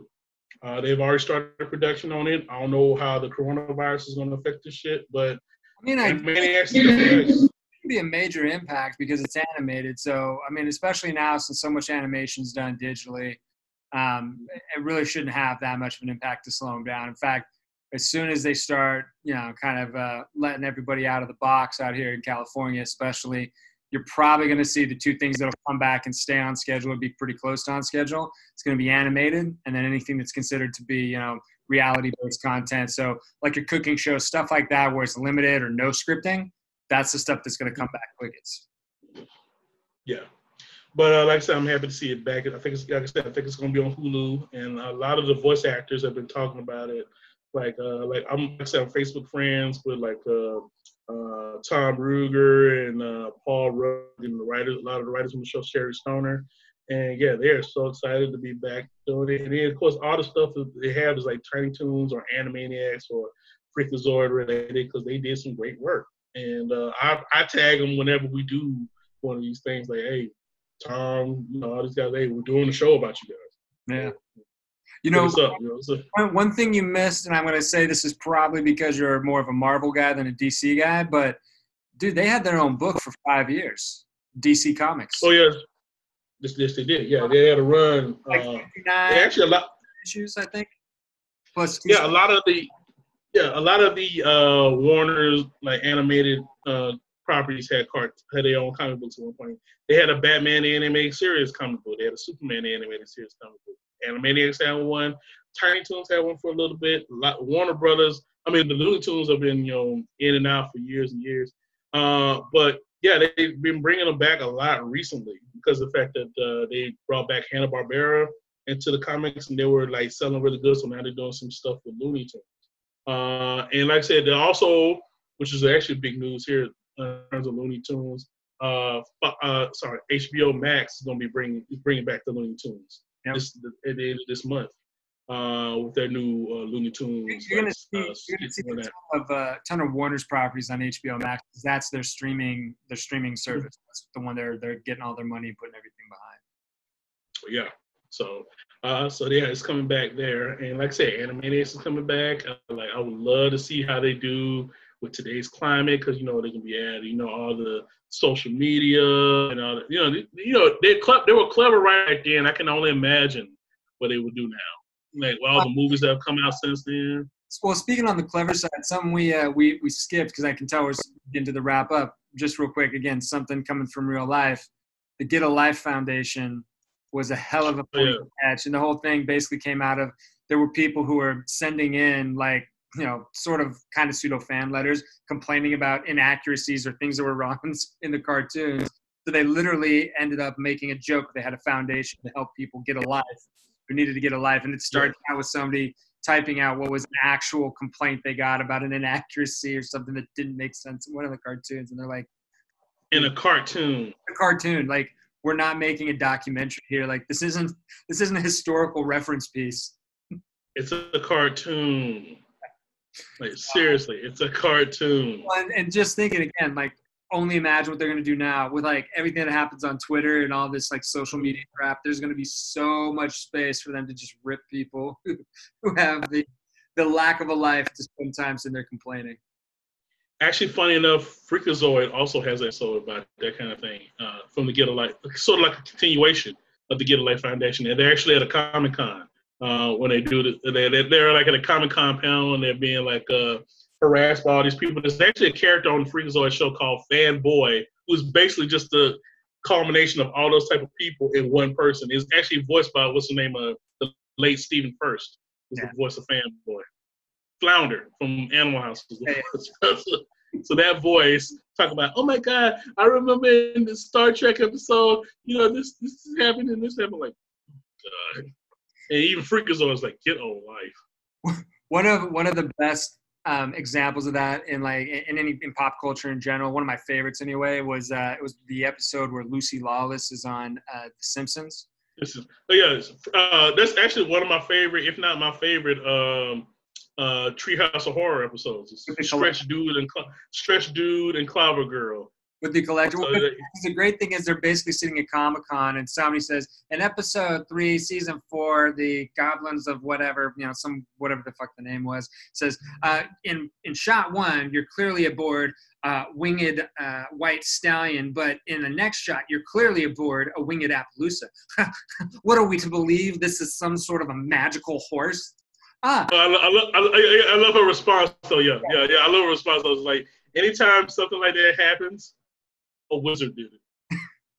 well, okay, but an episode, a wizard, Wizard. wizard. and it just sits down. Like, yeah. Well, and even the way they open it up, because I've done a ton of panels, like in terms of like when I'd run sound and shit. Yeah. Okay, well, now open the panel to your obvious questions and fawning praise. Dude, basically what it is. Animaniacs is gonna have a field day coming back. It's gonna be good. I've only done one panel where I actually asked a question, and it was a robot chicken one.